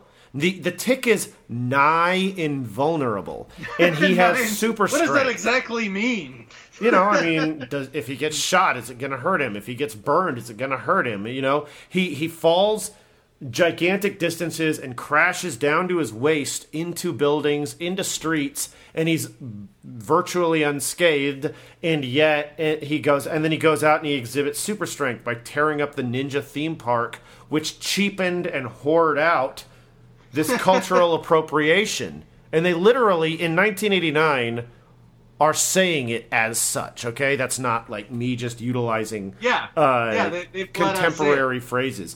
But like, my favorite aspect of that is when the tick, despite his own nigh invulnerability, is lamenting and taking seriously that this one poor girl could have been injured in such a fashion. She's in the hospital, and it Yeah, this really this takes a toll on him. And he's like, The- "Oh man, you know, I mean, therein, this wasn't just idiotic silliness, you know, this wasn't just outrageous, unstructured bullshit. This is like, oh my god, this can be serious. You can have intelligent characters, you can have daffy characters, and it depicted the the core values of the tick without The- ever having to say, you know, right and reason or sense and sensibility or uh, responsibility and power. You know, it just really did it. it translated even in the art. So if, if Oh, because we're for on sure. issue, we're, we're, we're on issue four right now. So uh, the, the the tick is they're trying and him and him and Oedipus are trying to get out of the house to fight the ninja head without pissing off Oedipus's stepmother, evil stepmother. He's in a tux, and she's like, "Listen, you're gonna meet my stepmother, and she's evil." And he's like, "I'm not worried about it." And he meets her and just starts screaming. he just he starts screaming and then he faints and then the the hedge they, they have the battle of the hedge and she gets stabbed and that's when we see Paul the samurai uh, who is uh, following the evil ninja master in Japan uh, Seigen Oh, Yeah, or Seigen or however you want to say it. I'm gonna go uh, so far as to say it's Sagan, like Carl Sagan. Sagan. Yeah, because he looks just like it in some weird Japanese way. And uh, the tick is he he he's walking her down the street. The ambulance shows up. Hey, buddy, uh, what you doing? uh, she needs help. Okay, you mind if we just go ahead and take over? And then he starts doing his uh his uh, building leaping to take his mind off of things. And if when I'm talking about the artwork, where it's it's very whimsical, but then we get Yeah. to one of the original posters that you could buy from New England Comics was this page was the Dude, that is one of the sickest splash pages I've ever seen. yes the the It's even the, it, like black and white. Oh my god, I can't believe the how evil buildings. Yeah, like if, if any of you have ever like been in a perspective class or when you first learning perspective in art school it's a pain in the ass and these are alive buildings with evil facades yelling at him that he's a dreamer an imposter an idiot and they're all laughing and, and screaming at him and it's all perfectly in perspective while his meager little body is jumping from uh, rooftop to rooftop and he finds his stuff uh, on, on from the first issue. His uh, Yeah, yeah, crime yeah. finder, his uh, Like he just left it behind and didn't even realize it. And and then you finally get to see the the joke. His crime finder, his viewfinder, like he looks into it and it immediately says, "Come to Ninja World." Yeah. Come to Ninja World. It's telling him where the evil is. Paul the Samurai lands uh, with his uh, katana baked into a loaf of bread he was trying to smuggle Oh in. my god, that's hilarious. Wait, let me go so far. Later, when he's hungry and they're chomping, like he's like he's eating, and then it'll say chomp chomp, and then he's eating and he or he's talking, and then it says chomp chomp. Like, oh my god, I'm like, why aren't you eating the bread off of the friggin' sword, dude? like, why are you eating the cheesy poofs or whatever the crap they are? Ugh. Okay, yeah, that was great. That was Well, awesome. I to- actually half thought when he was flying to the U.S. that he'd not baked his sword into the bread, and he was terrified that they would X-ray the bread and think, but which is dumb. But at the same time, I was like, dude, I don't know what to expect out of this series. Well, I, I- forgot to mention issue three was first appearance of Arthur. That's Who, true. uh, yeah, that background, I caught that. Uh huh. Yep, Arthur is the one that uh, found the uh, the thorn, the artifact that everyone's all freaking out about in Oedipus's trunk. And uh, in- Yeah. in, issue four, he shows up and he just throws it the tick, and uh, wow, the Ninja World is destroyed because the tick saw that Ninja World was evil, and the the ninja were gone because they got to go pick up Seijin from the airport, and they come back to Ninja World, and he's just completely obliterated it. He's completely raised it from the ground, and Yes. the, the ninja the ninja are completely humiliated, and that rather than just getting their asses kicked completely, their their moral fortitude was destroyed, and it all happened from a woman that had only taken three weeks of ninja training. Yeah, exactly. three weeks of ninja oh, training. oh training. wait, wait, act- go back a little bit farther. The tick does is just like fascinated by ninja stuff in the book. And then she's like, Tick, don't you want to know this? Don't you want to know that? And he's like, What? And she's like, I gotta tell you. Like, oh my god. Instead I of instead I can't say, but I'll tell you. Exactly. Like I just really like how they delivered that. That was fantastic. Here's my origin story that I reluctantly am going to tell you in explicit detail. Precisely. So, uh, moving on to issue five. Uh, wow, just one of the great, greatest covers. Uh, we've got Arthur, who is Arthur has slimmed down throughout the years uh, as the Moth, uh, but we still have him in his in his uh, obese state. Here we've got the Tick and Paul the Samurai. They're all eating some cheesy noodles, and wow, just early morning, early morning of a million zillion ninjas, and that they come and find the ninja world's been That's destroyed. I, oh my god! I read that like four times, and I was like, I know there's a joke here. I know there's a joke here. It's because it's because it's not night. It's early morning of the. Oh my god! Night of the ninjas. Early morning of the ninjas. Okay, I don't know why it took me this long to catch that for real. And the Ugh. real villain of this story was the stepmother. It's true. Oedipus's Oedipus's dad stands up for himself. She just slices his face with her razor sharp nails. I'm leaving you, Reginald. Like, Mm-hmm. It it just got funny and funnier. And and the Tick and Paul the Samurai they become good buddies. And and finally uh, we see that Oedipus has been absconded upon. Yeah. Uh, well, no, that's not the. Absconded She's with? absconded with. She's been advanced upon until like like they're quick to talk about, but like there's there's so much else going on here, and we get to the rooftops, which is obviously uh, Teenage Mutant Turtles reference here, fighting the evil ninja bad guy in the uh, rooftops here, and the Tick is just playing with the thorn, and Seijin like tries to jump at it and falls to his death. Oh yeah, completely. Yeah, And we totally. we get acquainted with Arthur, and he's just like, things happen to you, man. Like I, I'm an accountant. Like I found this moth suit, and I, I just I want adventure. I want something. I want my life to mean something, and that's one of the best parts about the Tick is Arthur is are is us. Mm-hmm. Mm-hmm. Arthur is us. Like we're the ones that are following the tick, and we're following it through his eyes. And he appoints him as his sidekick, and uh, so you, And so you, Arthur, will become my sidekick, my best friend, my confidant, my pudgy comic relief. and together we will battle the scourges of villains and that prey upon mankind. And smile, because he he's posing like it, it fourth wall breaking, and then like in the background you see the same homeless guy from the first issue still got his arm broken after the tick broke it, and we move on, and like the the back covers were gorgeously illustrated, and you finished on issue six, right? Mm-hmm. Yeah, that's that's as far as I get. With the running guy, with uh, the Yes, running guy versus the, the, the red menace or the, red scare. the, the red scare, who, the, who is a a villain that he's not really a villain. He is a contracted supervillain for lesser superheroes to hire to fight in public and for him to throw the fight. and the He's a guy- jobber. He's a jobber. Yeah, but he he looks just like the Tick. There's a rumor that like he was supposed to be the Tick's brother. Um, the running guy, he's his he's got a like a, a headwinds esque uh, bicycle helmet on, and his his the front of his chest is a palm tree being bent over. Like, what the hell is that supposed to mean? That's obviously me running really fast and breaking the wind to bend the to bend the, the tree.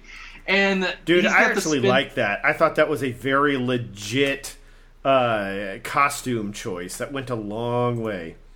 the Red Scare looked great. He was huge. He looked evil communist. He's got a sickle and, a and, and the hammer it, like chained to each hand.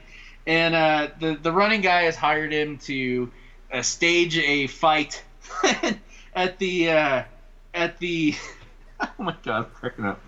Uh, the memorial for uh, the Dewey Decimal System created. Jeez. the hated originator of the Dewey Decimal System as he's destroying it, and the Tick and Arthur are just buying some groceries and walking home. They see him do- doing his stuff, and a battle ensues, and we get one of the another uh, original Tick shirt, which was the "Thank You God" for an actual supervillain to to fight. And uh, hey, I'm supposed to be fighting the running guy, and they're they're having a little bit of fisticuffs, and we see that awesome like, like, Yeah. where he's like a mighty hit. he throws the fight, and the running guy shows up too late, all pissed off because uh, the running guy was late. That's what killed me. the running guy was late for his fight, and uh, How could a guy that runs as fast as that guy show up late to a fight where he's supposed to defeat the dude by way of his speed? The guy that can run as fast as 10 mortal men. like, just so many fun, great gags. And Yeah. uh, the, the Red Scare, the entire time of the fight, is just spewing out random Russian propaganda. Oh, they're like, really bad too. They're really bad, and that's the funny thing. Lenin, Lenin, Lenin is right keen. Idea. Lenin is keen. Stalin had the right idea. hmm And uh, it ends up with uh, the tick getting in an argument with that damn running guy, just all pissed off, and the news crew gets mad, and they all take off, and it's just great black and white indie comic glory. Tell me. I was going to go into a whole thing about Russian related stuff as I have two years of Russian language, and I'm not sure that it's worth necessarily going into. It, it made me think because when I read this, somebody was posting about the rentals and uh, the song Friends of P. And I think I've talked about this in the past because every time anyone ever talks about that, I end up listening to that song like 11 times. And uh, if you ever saw the music video for it, it's all in black and white, and everybody's so blah looking. Everybody's got the, the the two ladies in the in the band have really unfortunate like drippy hair. Everybody's got gigantic chunky eyeglasses. It looks like you know 1987 in in a Soviet bloc country, and the whole every lyric in the song is presented in Cyrillic, the Russian language. Um, they speak Russian, but it's written in Cyrillic in subtitles on the screen. And if you know what I'm talking about, there you go. Go go look at it on YouTube. It's freaking fun. and the only subtitle in the entire song that doesn't perfectly translate to Russian is the line, "And I'm not quite a stallion." Okay. I don't know, dude. Every time, every while I was reading this guy, that that popped up, and then I thought it was serendipitous that the uh, that uh, a couple of buddies of mine were talking about it on Facebook, and I was like, "Oh yeah, that's funny." So, My favorite thing about Russia was Tatu. Remember Tatu? Oh yeah, absolutely. Um, The, when the I worked gimmicky lesbian Russian pop singers. when I worked And- at uh, in tech support, I had this was so weird. We had my supervisor in my pod of people doing tech support, and then there was another supervisor working in their pod, and um, this this gal was married to the other supervisor. She split up with him and started dating a girl in his pod.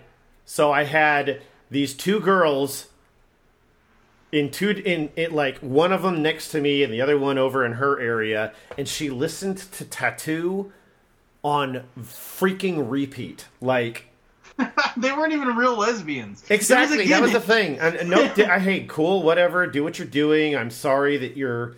I feel sorry for that guy to have to work with his ex-wife's girlfriend. At, what what a complicated, like horrible sitcom situation. And not, I'm not even talking about like the the uh, the gender elements of this. Just that would be horrible for anybody under any circumstances to be supervising your ex's new significant other, no matter what they happen, what their gender happens to be. It just, oh man, what a hard thing for that guy. And unfortunately, nobody respected him because Of course not. oh. He was a simp. He got fucking baited, man. Dude, it's so hard to. I can't even imagine. I hope. I, I don't know how that guy's doing now. I hope that his life is completely turned around and he's happy and, and everything. I hope the ladies are happy. I hope they're together and everything's great. Uh, but uh, hopefully they found not fake lesbians to champion their their musical uh, choices. Because it was just, that or uh, it was Creed. It was her listening to Tatu or Creed all the time. Oh, gross. Yeah. I just realized I must have a really fat neck because we have the same. We we are wearing our Star Trek best friend necklaces. I don't think you have a And- fat neck. I think that you have a different build than me. And even though I've been working out like crazy, and I am honestly filling out this T shirt in a way I've never done before, um, yeah, I do have a little bit more going on in my chain than you do. But tell them about our necklaces, because this is what It's kind the, of uh, this is what kind of silly Nancy's we are. Yeah, the Nancys, The silly Nancy's. The uh, Star Trek, uh, well, like friend Star Trek 2. bracelet. Yeah, Star we get to start. What is it? The best friends breakaway break apart hearts. It's So- the it's it's the uh, Star Trek. It's the uh, Federation communicator lo- logo looking thing. It's flat brass, and uh, it says, "I have and always shall be your friend." Yeah, there you go. Or- I have been I- and always shall be your friend. From Star Trek 2, it breaks Hmm. apart and then it reconnects on magnets. Yeah. Uh, so when we when we get together, we can take a picture of us connecting to it. Boy, we'll have to be uh, super macho looking that day. it better be like Dwayne the Rock Johnson getting together with John Cena, like clinking their necklaces together. That'd be. And even then, that would be a little bit, uh, a little bit uh, volleyball scene. So, From Top Gun. Hell yeah, man, dude! I want to tell you something. I I I, I thought about the top. Okay, my entire mu Oh my god, weeks ago, before protesting became an agenda item for me, like I was just listening to weird, fun music all the time, and it just seems like okay, let's like every two weeks, what I'm listening to kind of morphs into something else, and then I go back and I'm listening to the same stuff, and I've added more to it because I just listen to the same music over and over every day. I don't have anybody who's going to get annoyed by that in my domicile. So there you have it. But like the Kenny Loggins playing with the boys from Top Gun. The original video for that came up in my in my music stream, and it is so ridiculous because it's these really skimpy, thin little 80s girls playing volleyball on a in- indoor basketball court versus a bunch of like over the top macho men. So it's the boys versus the girls to that song. And I keep looking at like the protagonist girl, like the in in, in on the girl's side, and I'm like, we would like no one would ever go for that look now. Never. That look died with my mom in like 1990. Like The short shorts. the short shorts, the super short hair, the tight halters- shirt that doesn't matter because there's The nothing to fill it out. For men. The Oh, dude, yeah, like men, yeah. like uh, Bill and Ted with the the cropped the cropped like, hey, let's cut out the neck, let's cut off the sleeves of this sweatshirt, and then let's go up to three inches down from the nipple and like, what what a ridiculous thing to wear. One of my favorite uh, jokes was from uh, uh, you probably never seen it was the show Thirty Rock when Liz I've Lemon seen goes enough back of it, yeah. when Liz goes back to her uh, high school reunion, and uh, this guy's like, "Do you still think I'm gayer than the volleyball scene in Top Gun? I'm just so mad I have to dance." He starts dance, and he's like married to this like. Like the, he's like this big dude, and he's married to this tiny, frumpy little Asian woman that's putting up with a lot of shit. and he just starts ballerina. It was, it was, it was a great joke, man. Uh, the the, uh, the the the jokes in Thirty Rock Band, just to close us out. Uh, her her dad was uh, played by uh, God, what was his name? He was a very famous comedian back in the day, and uh, his name was Dick Lemon in the show. And they're paying for he's trying to pay for dinner, and he's like, uh, "I'm paying for it because you know, you know, it's not a lemon party without old Dick." And if you don't know what I'm talking about, Google Lemon Party and then probably never listen to us again because you're gonna get this.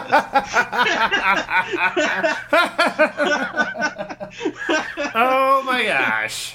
yeah. That's Anyway. like uh, that's like saving. That's that's something. That, how what season did they pull that prank in? Oh, that was season one. I, I'm pretty sure Oh. that I'm pretty sure that joke was written by uh, uh, Donald Glover because he was one of the original writers on that show. Let- and that guy's dude. that guy's a genius, man. Like uh, everything he's done. Uh, damn. After this, I'm gonna make you watch something, but uh, that's all I got. So we'll end in Minefields number 56 on a lemon party Woo! or a blue waffle. Woo! Woo! Um, Man, What do you got left? brother?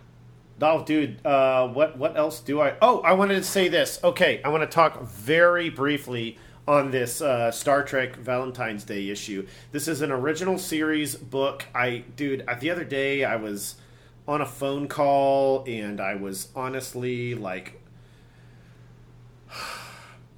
I try to. I, I do a really good job holding things together, but it was one of those like, oh, I got to be careful to just listen and not say something. And so I was trying to find something to do simultaneously while I was listening. I ended up like bagging and boarding books, like not ferociously, just like okay, I'm bagging and boarding and I'm listening, and I'm I'm not going to say anything dumb. I'm not going to say anything. I'm not going to tell you guys what the context was, but it was kind of a f- critical moment. And um, you might say, why weren't you just paying attention? And it was because I was trying to control how I felt about things. So um, I found a freaking Star Trek book I bought months ago that I was like, oh my god, I can't believe I didn't read this. And so I pulled it out and I read it, and it was, like I say, it was the Valentine's Day issue of the concurrent Star Trek, the original series uh, storyline that's going on. And it was awesome. Um, Captain Kirk ends up meeting captain of the USS Drake, and she is this Portuguese woman. And she, uh, I'm almost gonna have to go over there and find the issue because now I can't remember her name. She, uh, they end up hooking up. She's just, oh my gosh, you've never seen this kind of like, mm, written on the two dimensional page. She just comes at him and she's like, "I'm a captain. You're a captain. Are you are clearly as awesome as I as I've heard, and this is cool." And then, pow! Like they hook up, and it's just funny because she's awake reading her book. Oh yeah, they're on vacation. She's awake reading her book, and he's snoring.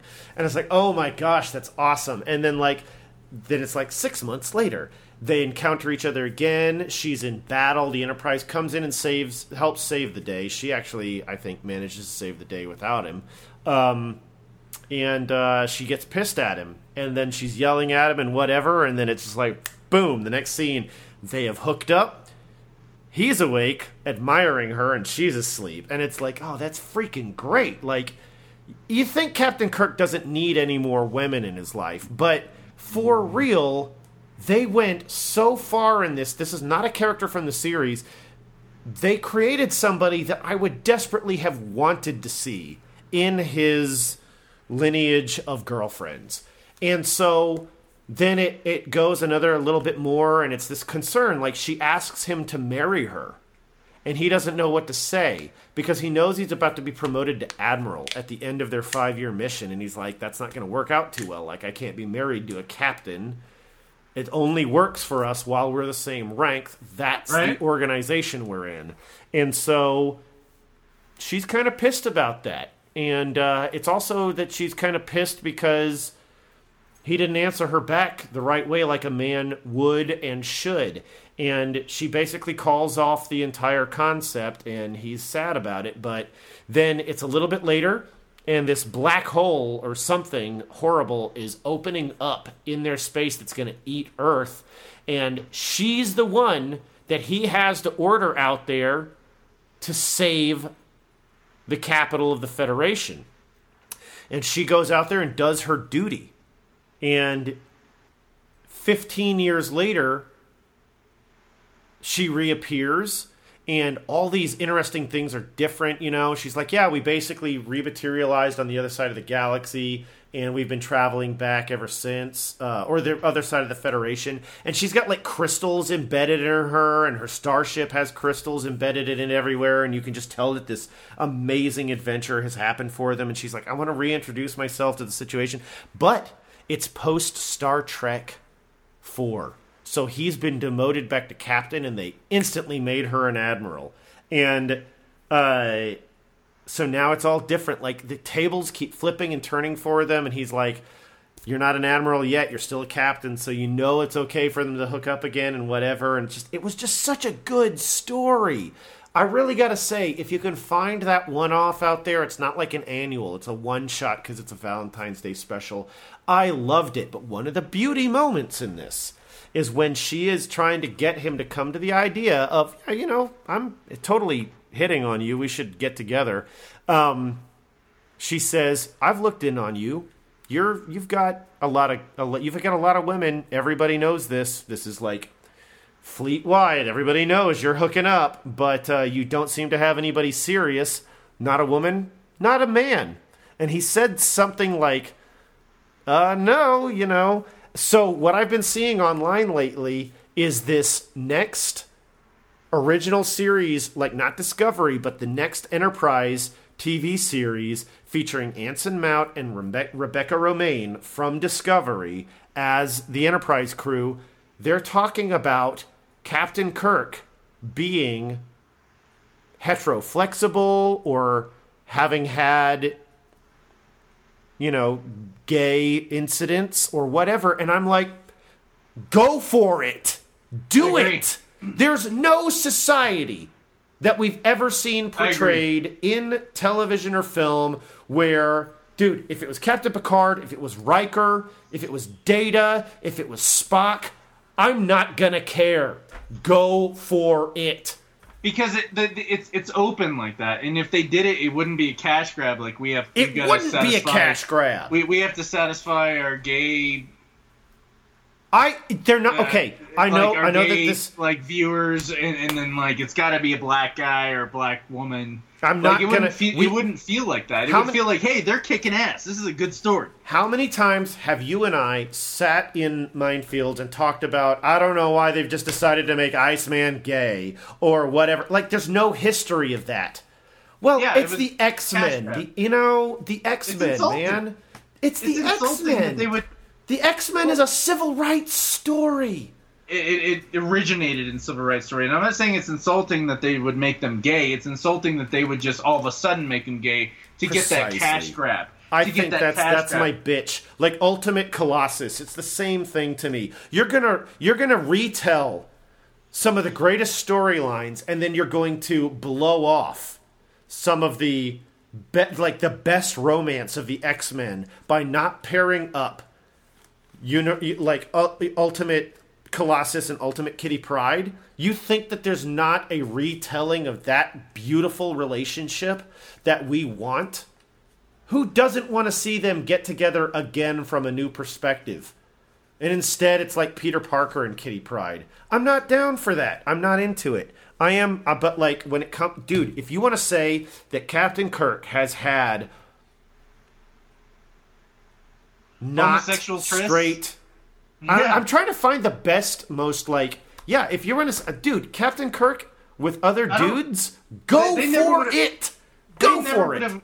They never would have classified it as a homosexual tryst. It would just would have been a tryst because it, It just would have. been Yeah, you're part of. right. Thank it just would have been part of the story.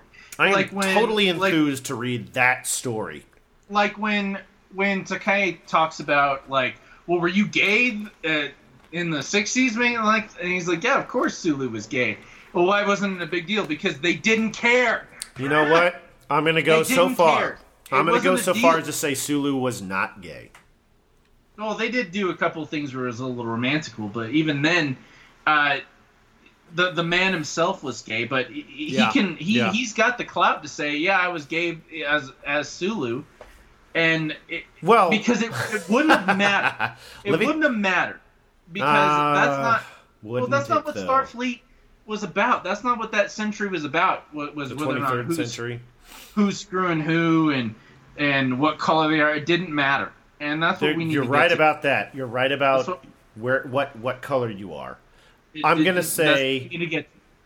I'm going to say the reason why I ascribe to Sulu was not gay is I'm I'm sorry guys, it's beta canon. I adore adore Peter David's book The Captain's Daughter.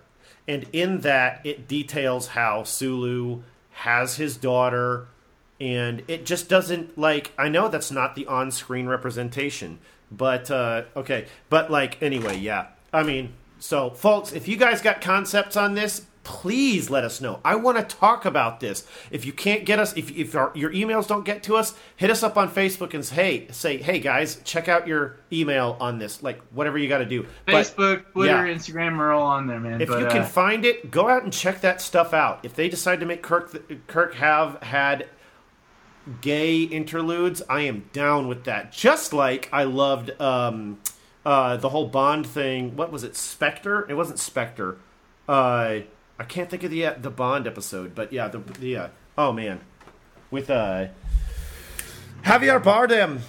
I loved that. yeah, All right, yeah, Joshua. Joshua has to go right away. So um, he's got he's got fish to fry. yep. All right, thank you all for everything. I really appreciate this. Is, I've I had a really great time recording today. Uh, this yeah. transmission is uh, it's over. And this is dangerous. There you go. Good night.